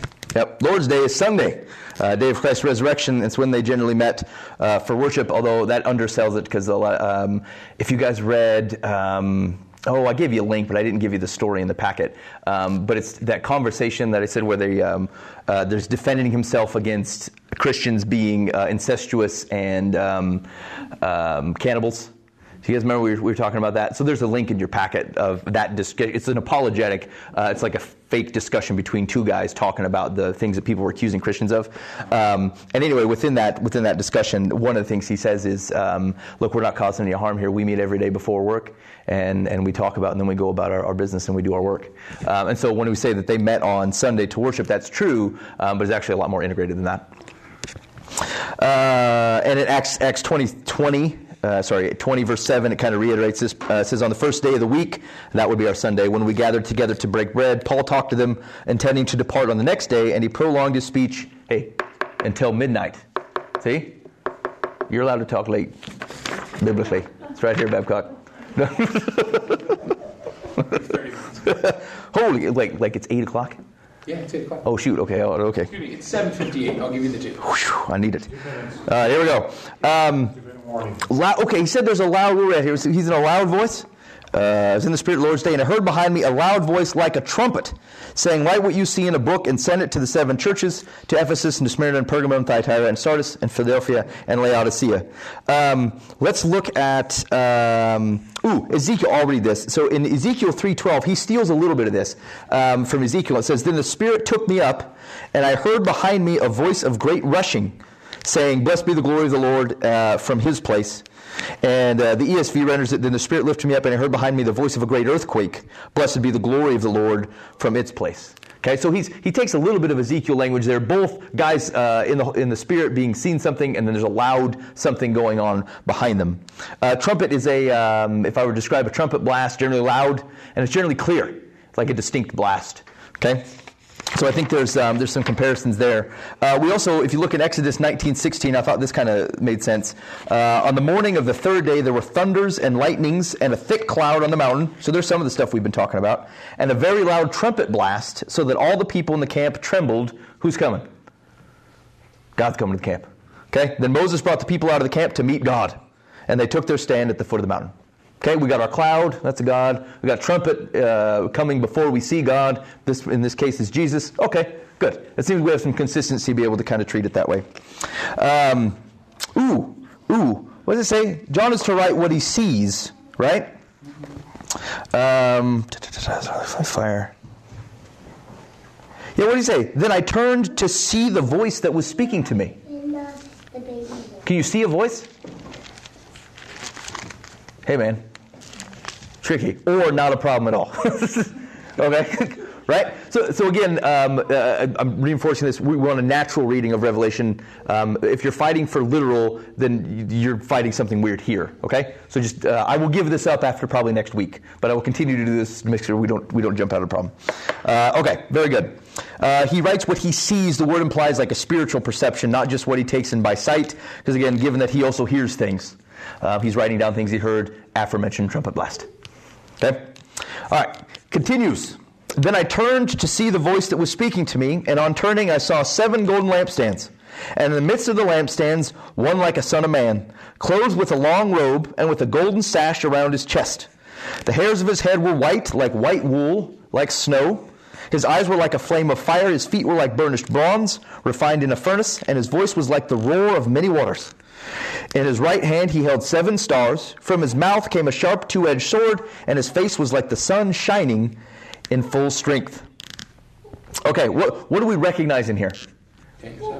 Yeah, we got a, a bit of a Daniel 7, don't we?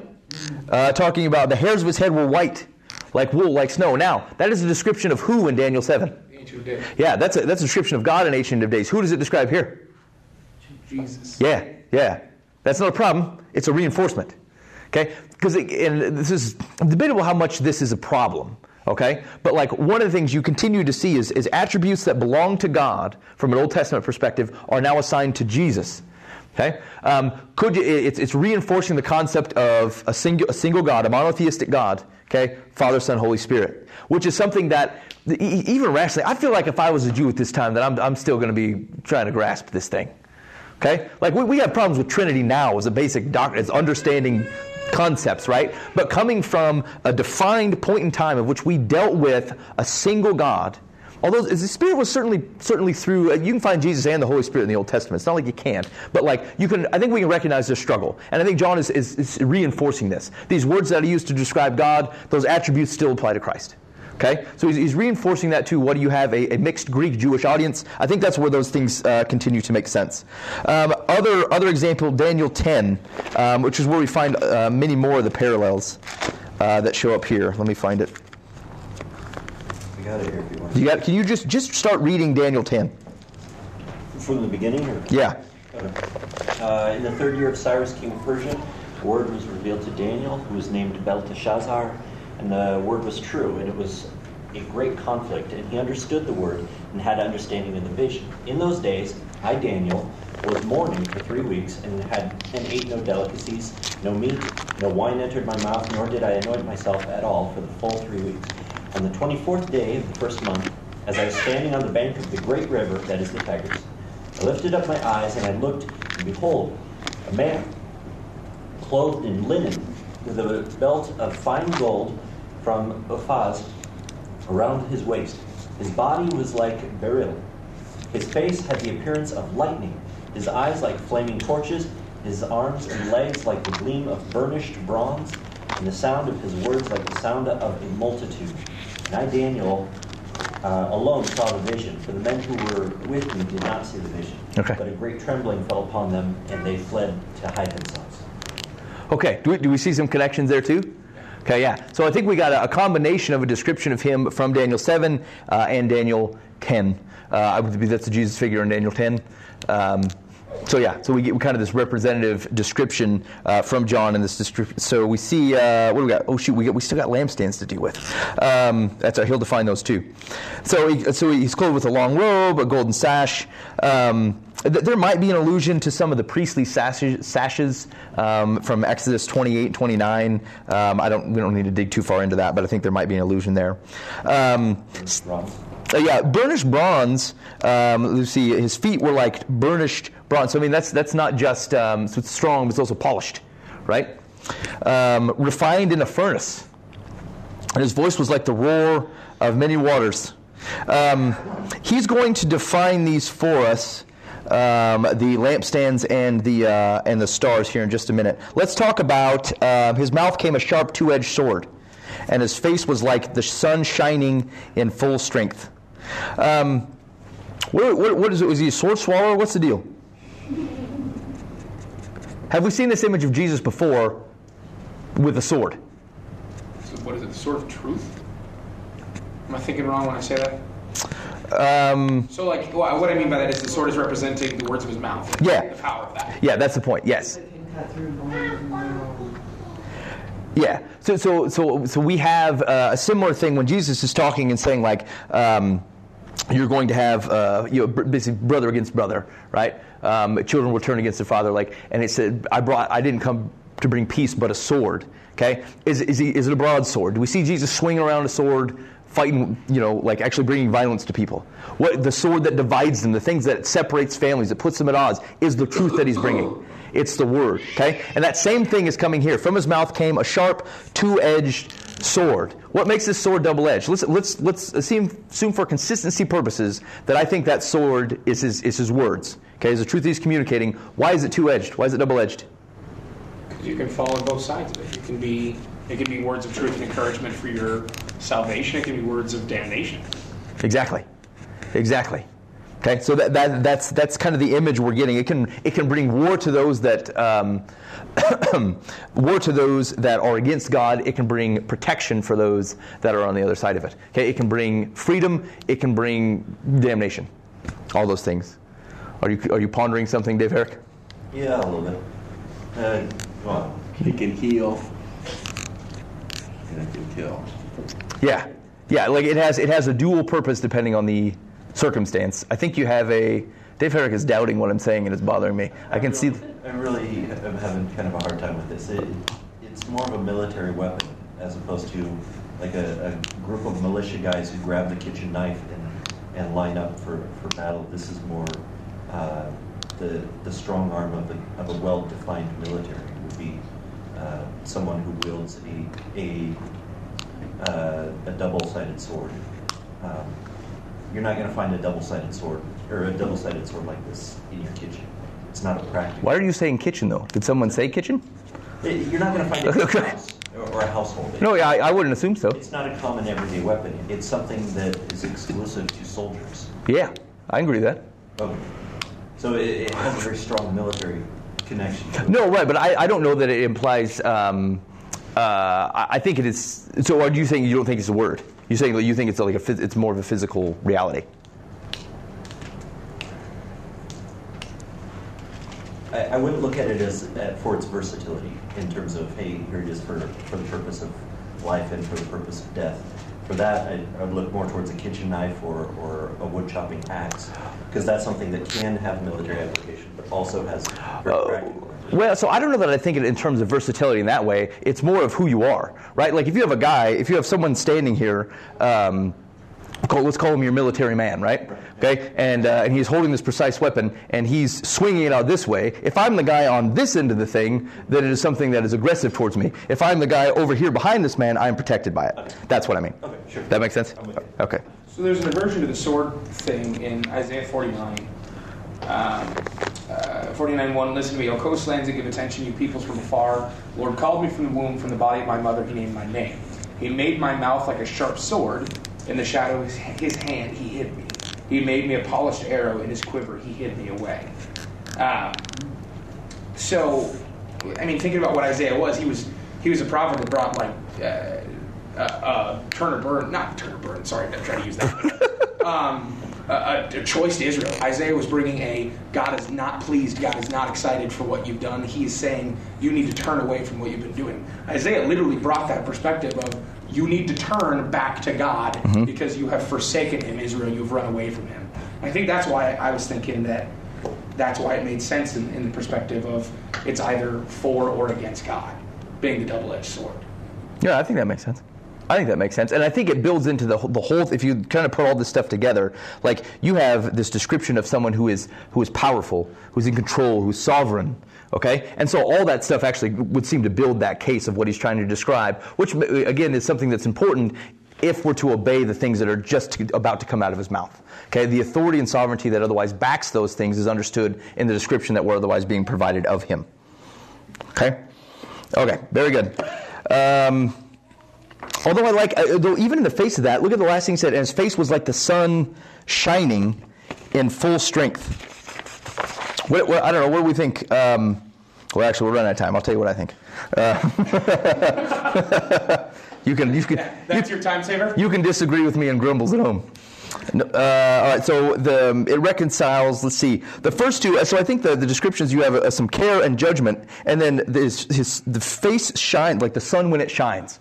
Okay, um, where Jesus is, darkness will flee. His light will shine, exposing those that controvert his purposes, illuminating those that are faithful. I actually think it's a very positive thing that he's coming from. Where you may react uh, differently to the double-edged sword, but like all this is reconciled in the I don't know the, the brightness, the glorification uh, of Jesus that he ends with. So I kind of like that that it, that this this doxological description of Christ um, kind of ends with that uh, his sun, uh, his face shining uh, like the sun when it shines, and it feels a little bit like the Mount of Transfiguration. Okay, you know what, what's interesting here is um, I'll read you Matthew 17, 2, and then I want you to see how we, if we see some comparisons here with it, with our shining Jesus. Okay, uh, Matthew 17, 2 says, "And he was transfigured before them. This is Christ, and his face shone like the sun, and his clothes became white as light. And behold, there appeared to them Moses and Elijah talking with him.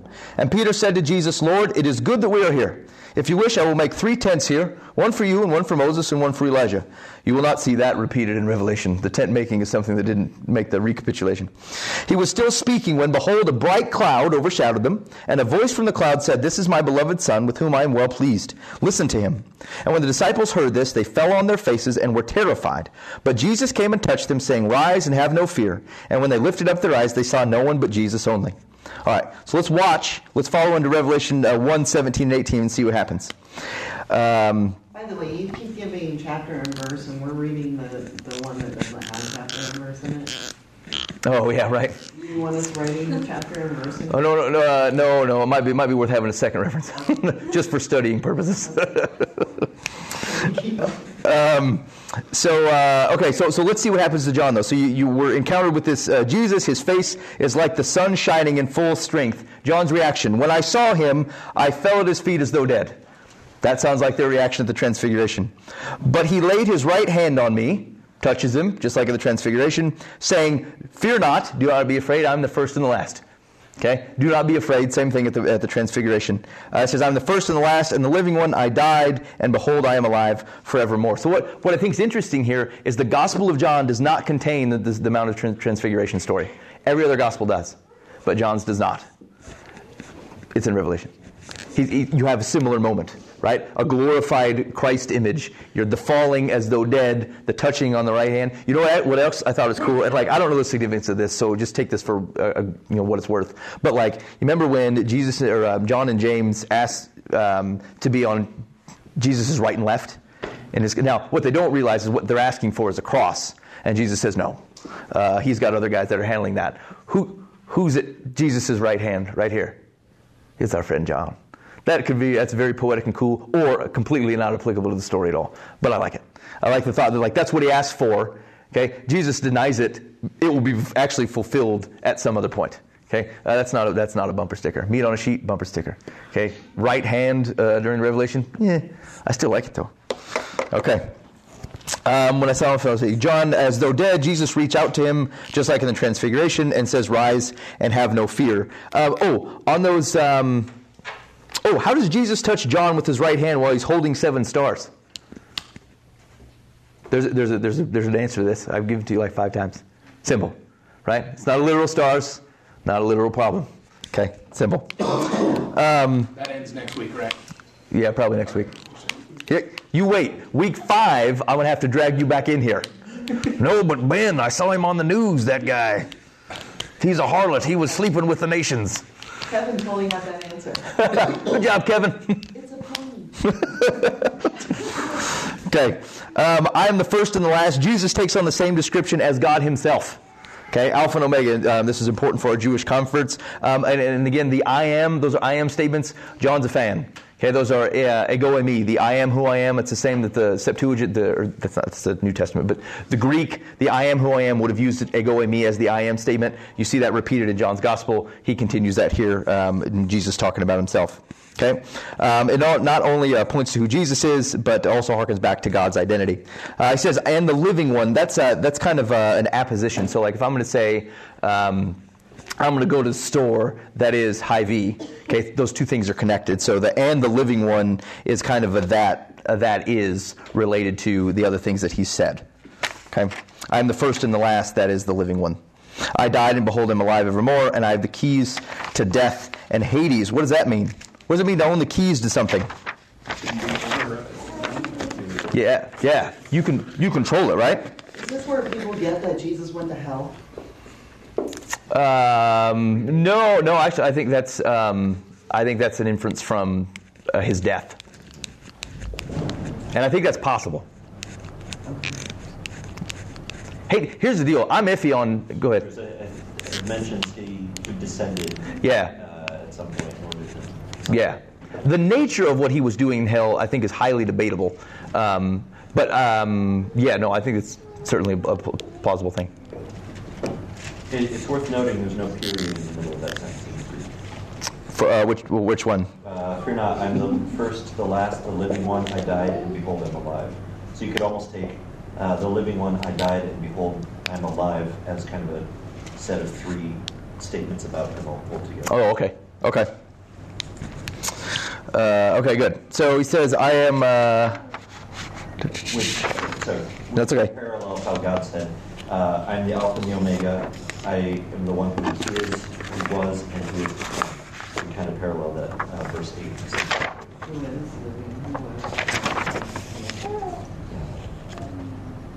So it, it's almost like he's saying, yeah, just like what God identified himself. Right. Uh, okay, let's see if we can tuck this up real quick. Uh, so let's see. I have the keys to death and Hades. It's also one that can unlock death, right? So like we have a um, that kind of ties back to his understanding of I'm the firstborn. Um, uh, the, forget, I'm getting our language here.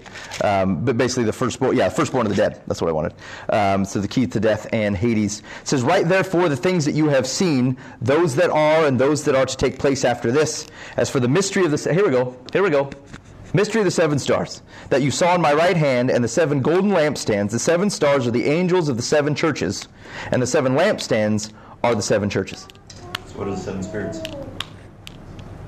Oh, shoot. Actually, I did need to explain the seven spirits. Hold on. Hold on. Is that that's waiting for like an hour? shoot? That's the one I promised, right? Yeah. Ah, shoot, skis. Okay, that's my bad.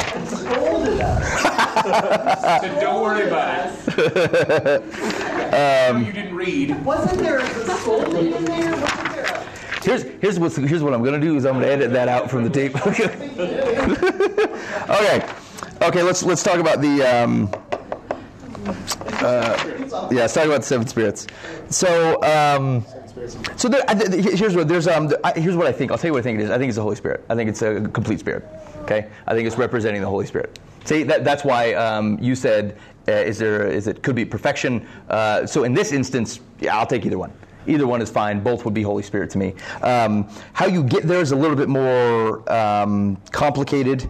Um, so he says in, in uh, 3.1 in revelation 3.1 so we're try, if we can try to use this interpret in the same light of how john uses it the rest of the time in revelation uh, in 3.1 he writes to the angel of the church in sardis with words from the one who's having the seven spirits of god even the seven stars um, so you have you kind of have a connection there, right? Um, of two things confluxing: the seven stars, which is the um, the seven churches, or excuse me, the um, seven angels, and then um, the seven spirits. Shows up again in four or five, and, and Revelation five six in the throne room of God. Says in four or five, the spirits are equated with the seven torches of fire that are burning in front of God's throne.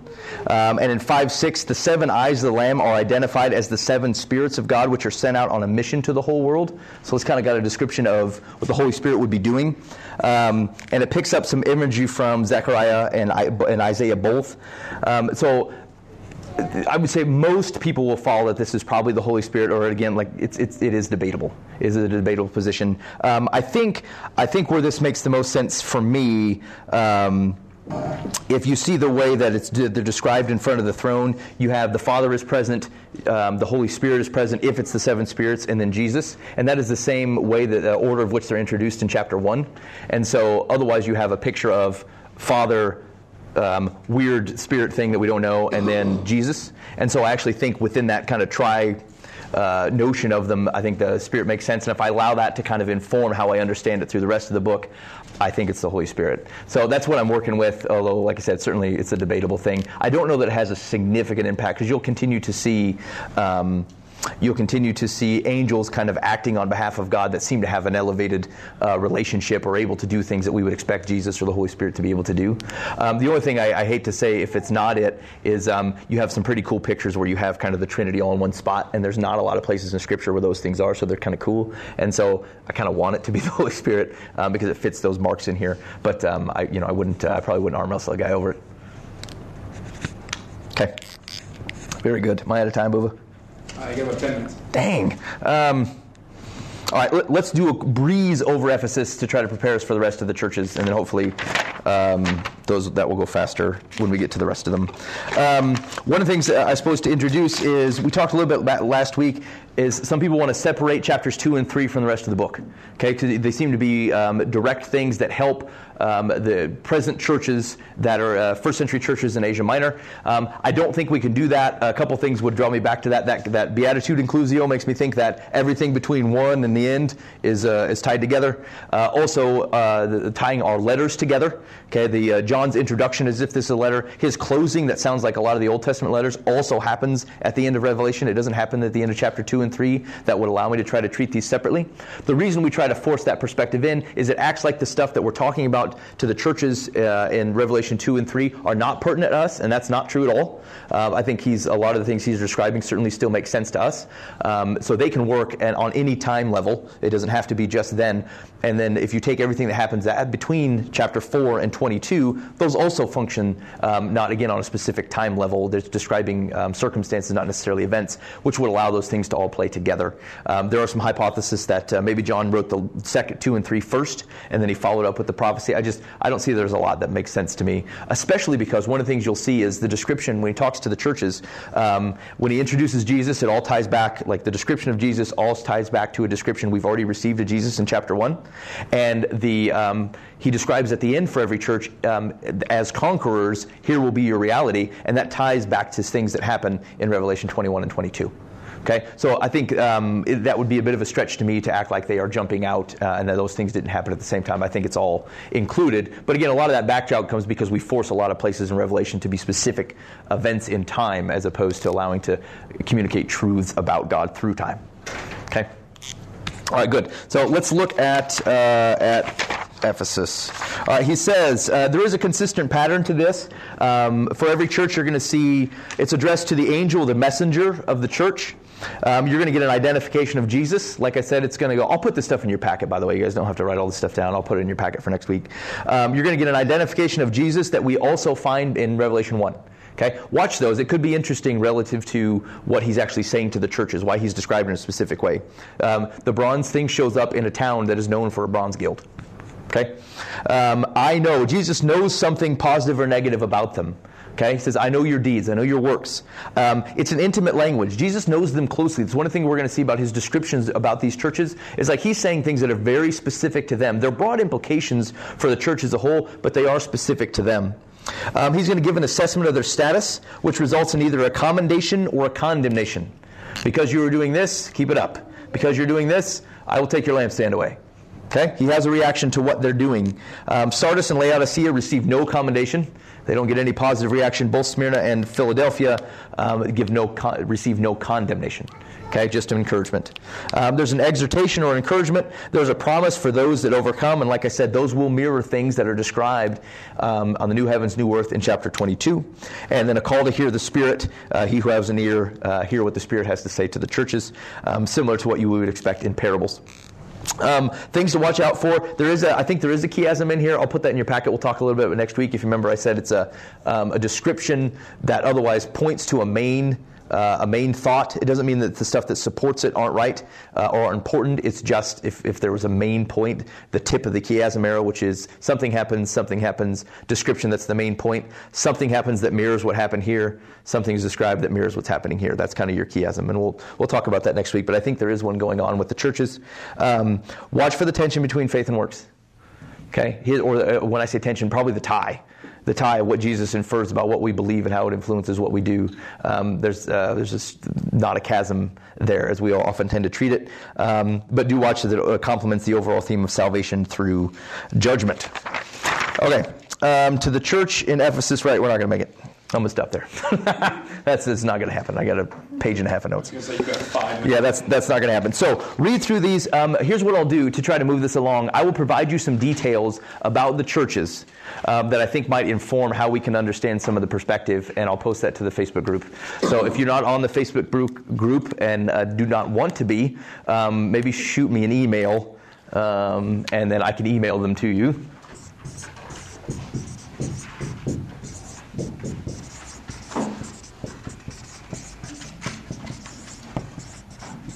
Okay, it's bfoost at thepathonline.org, and I can email this to you.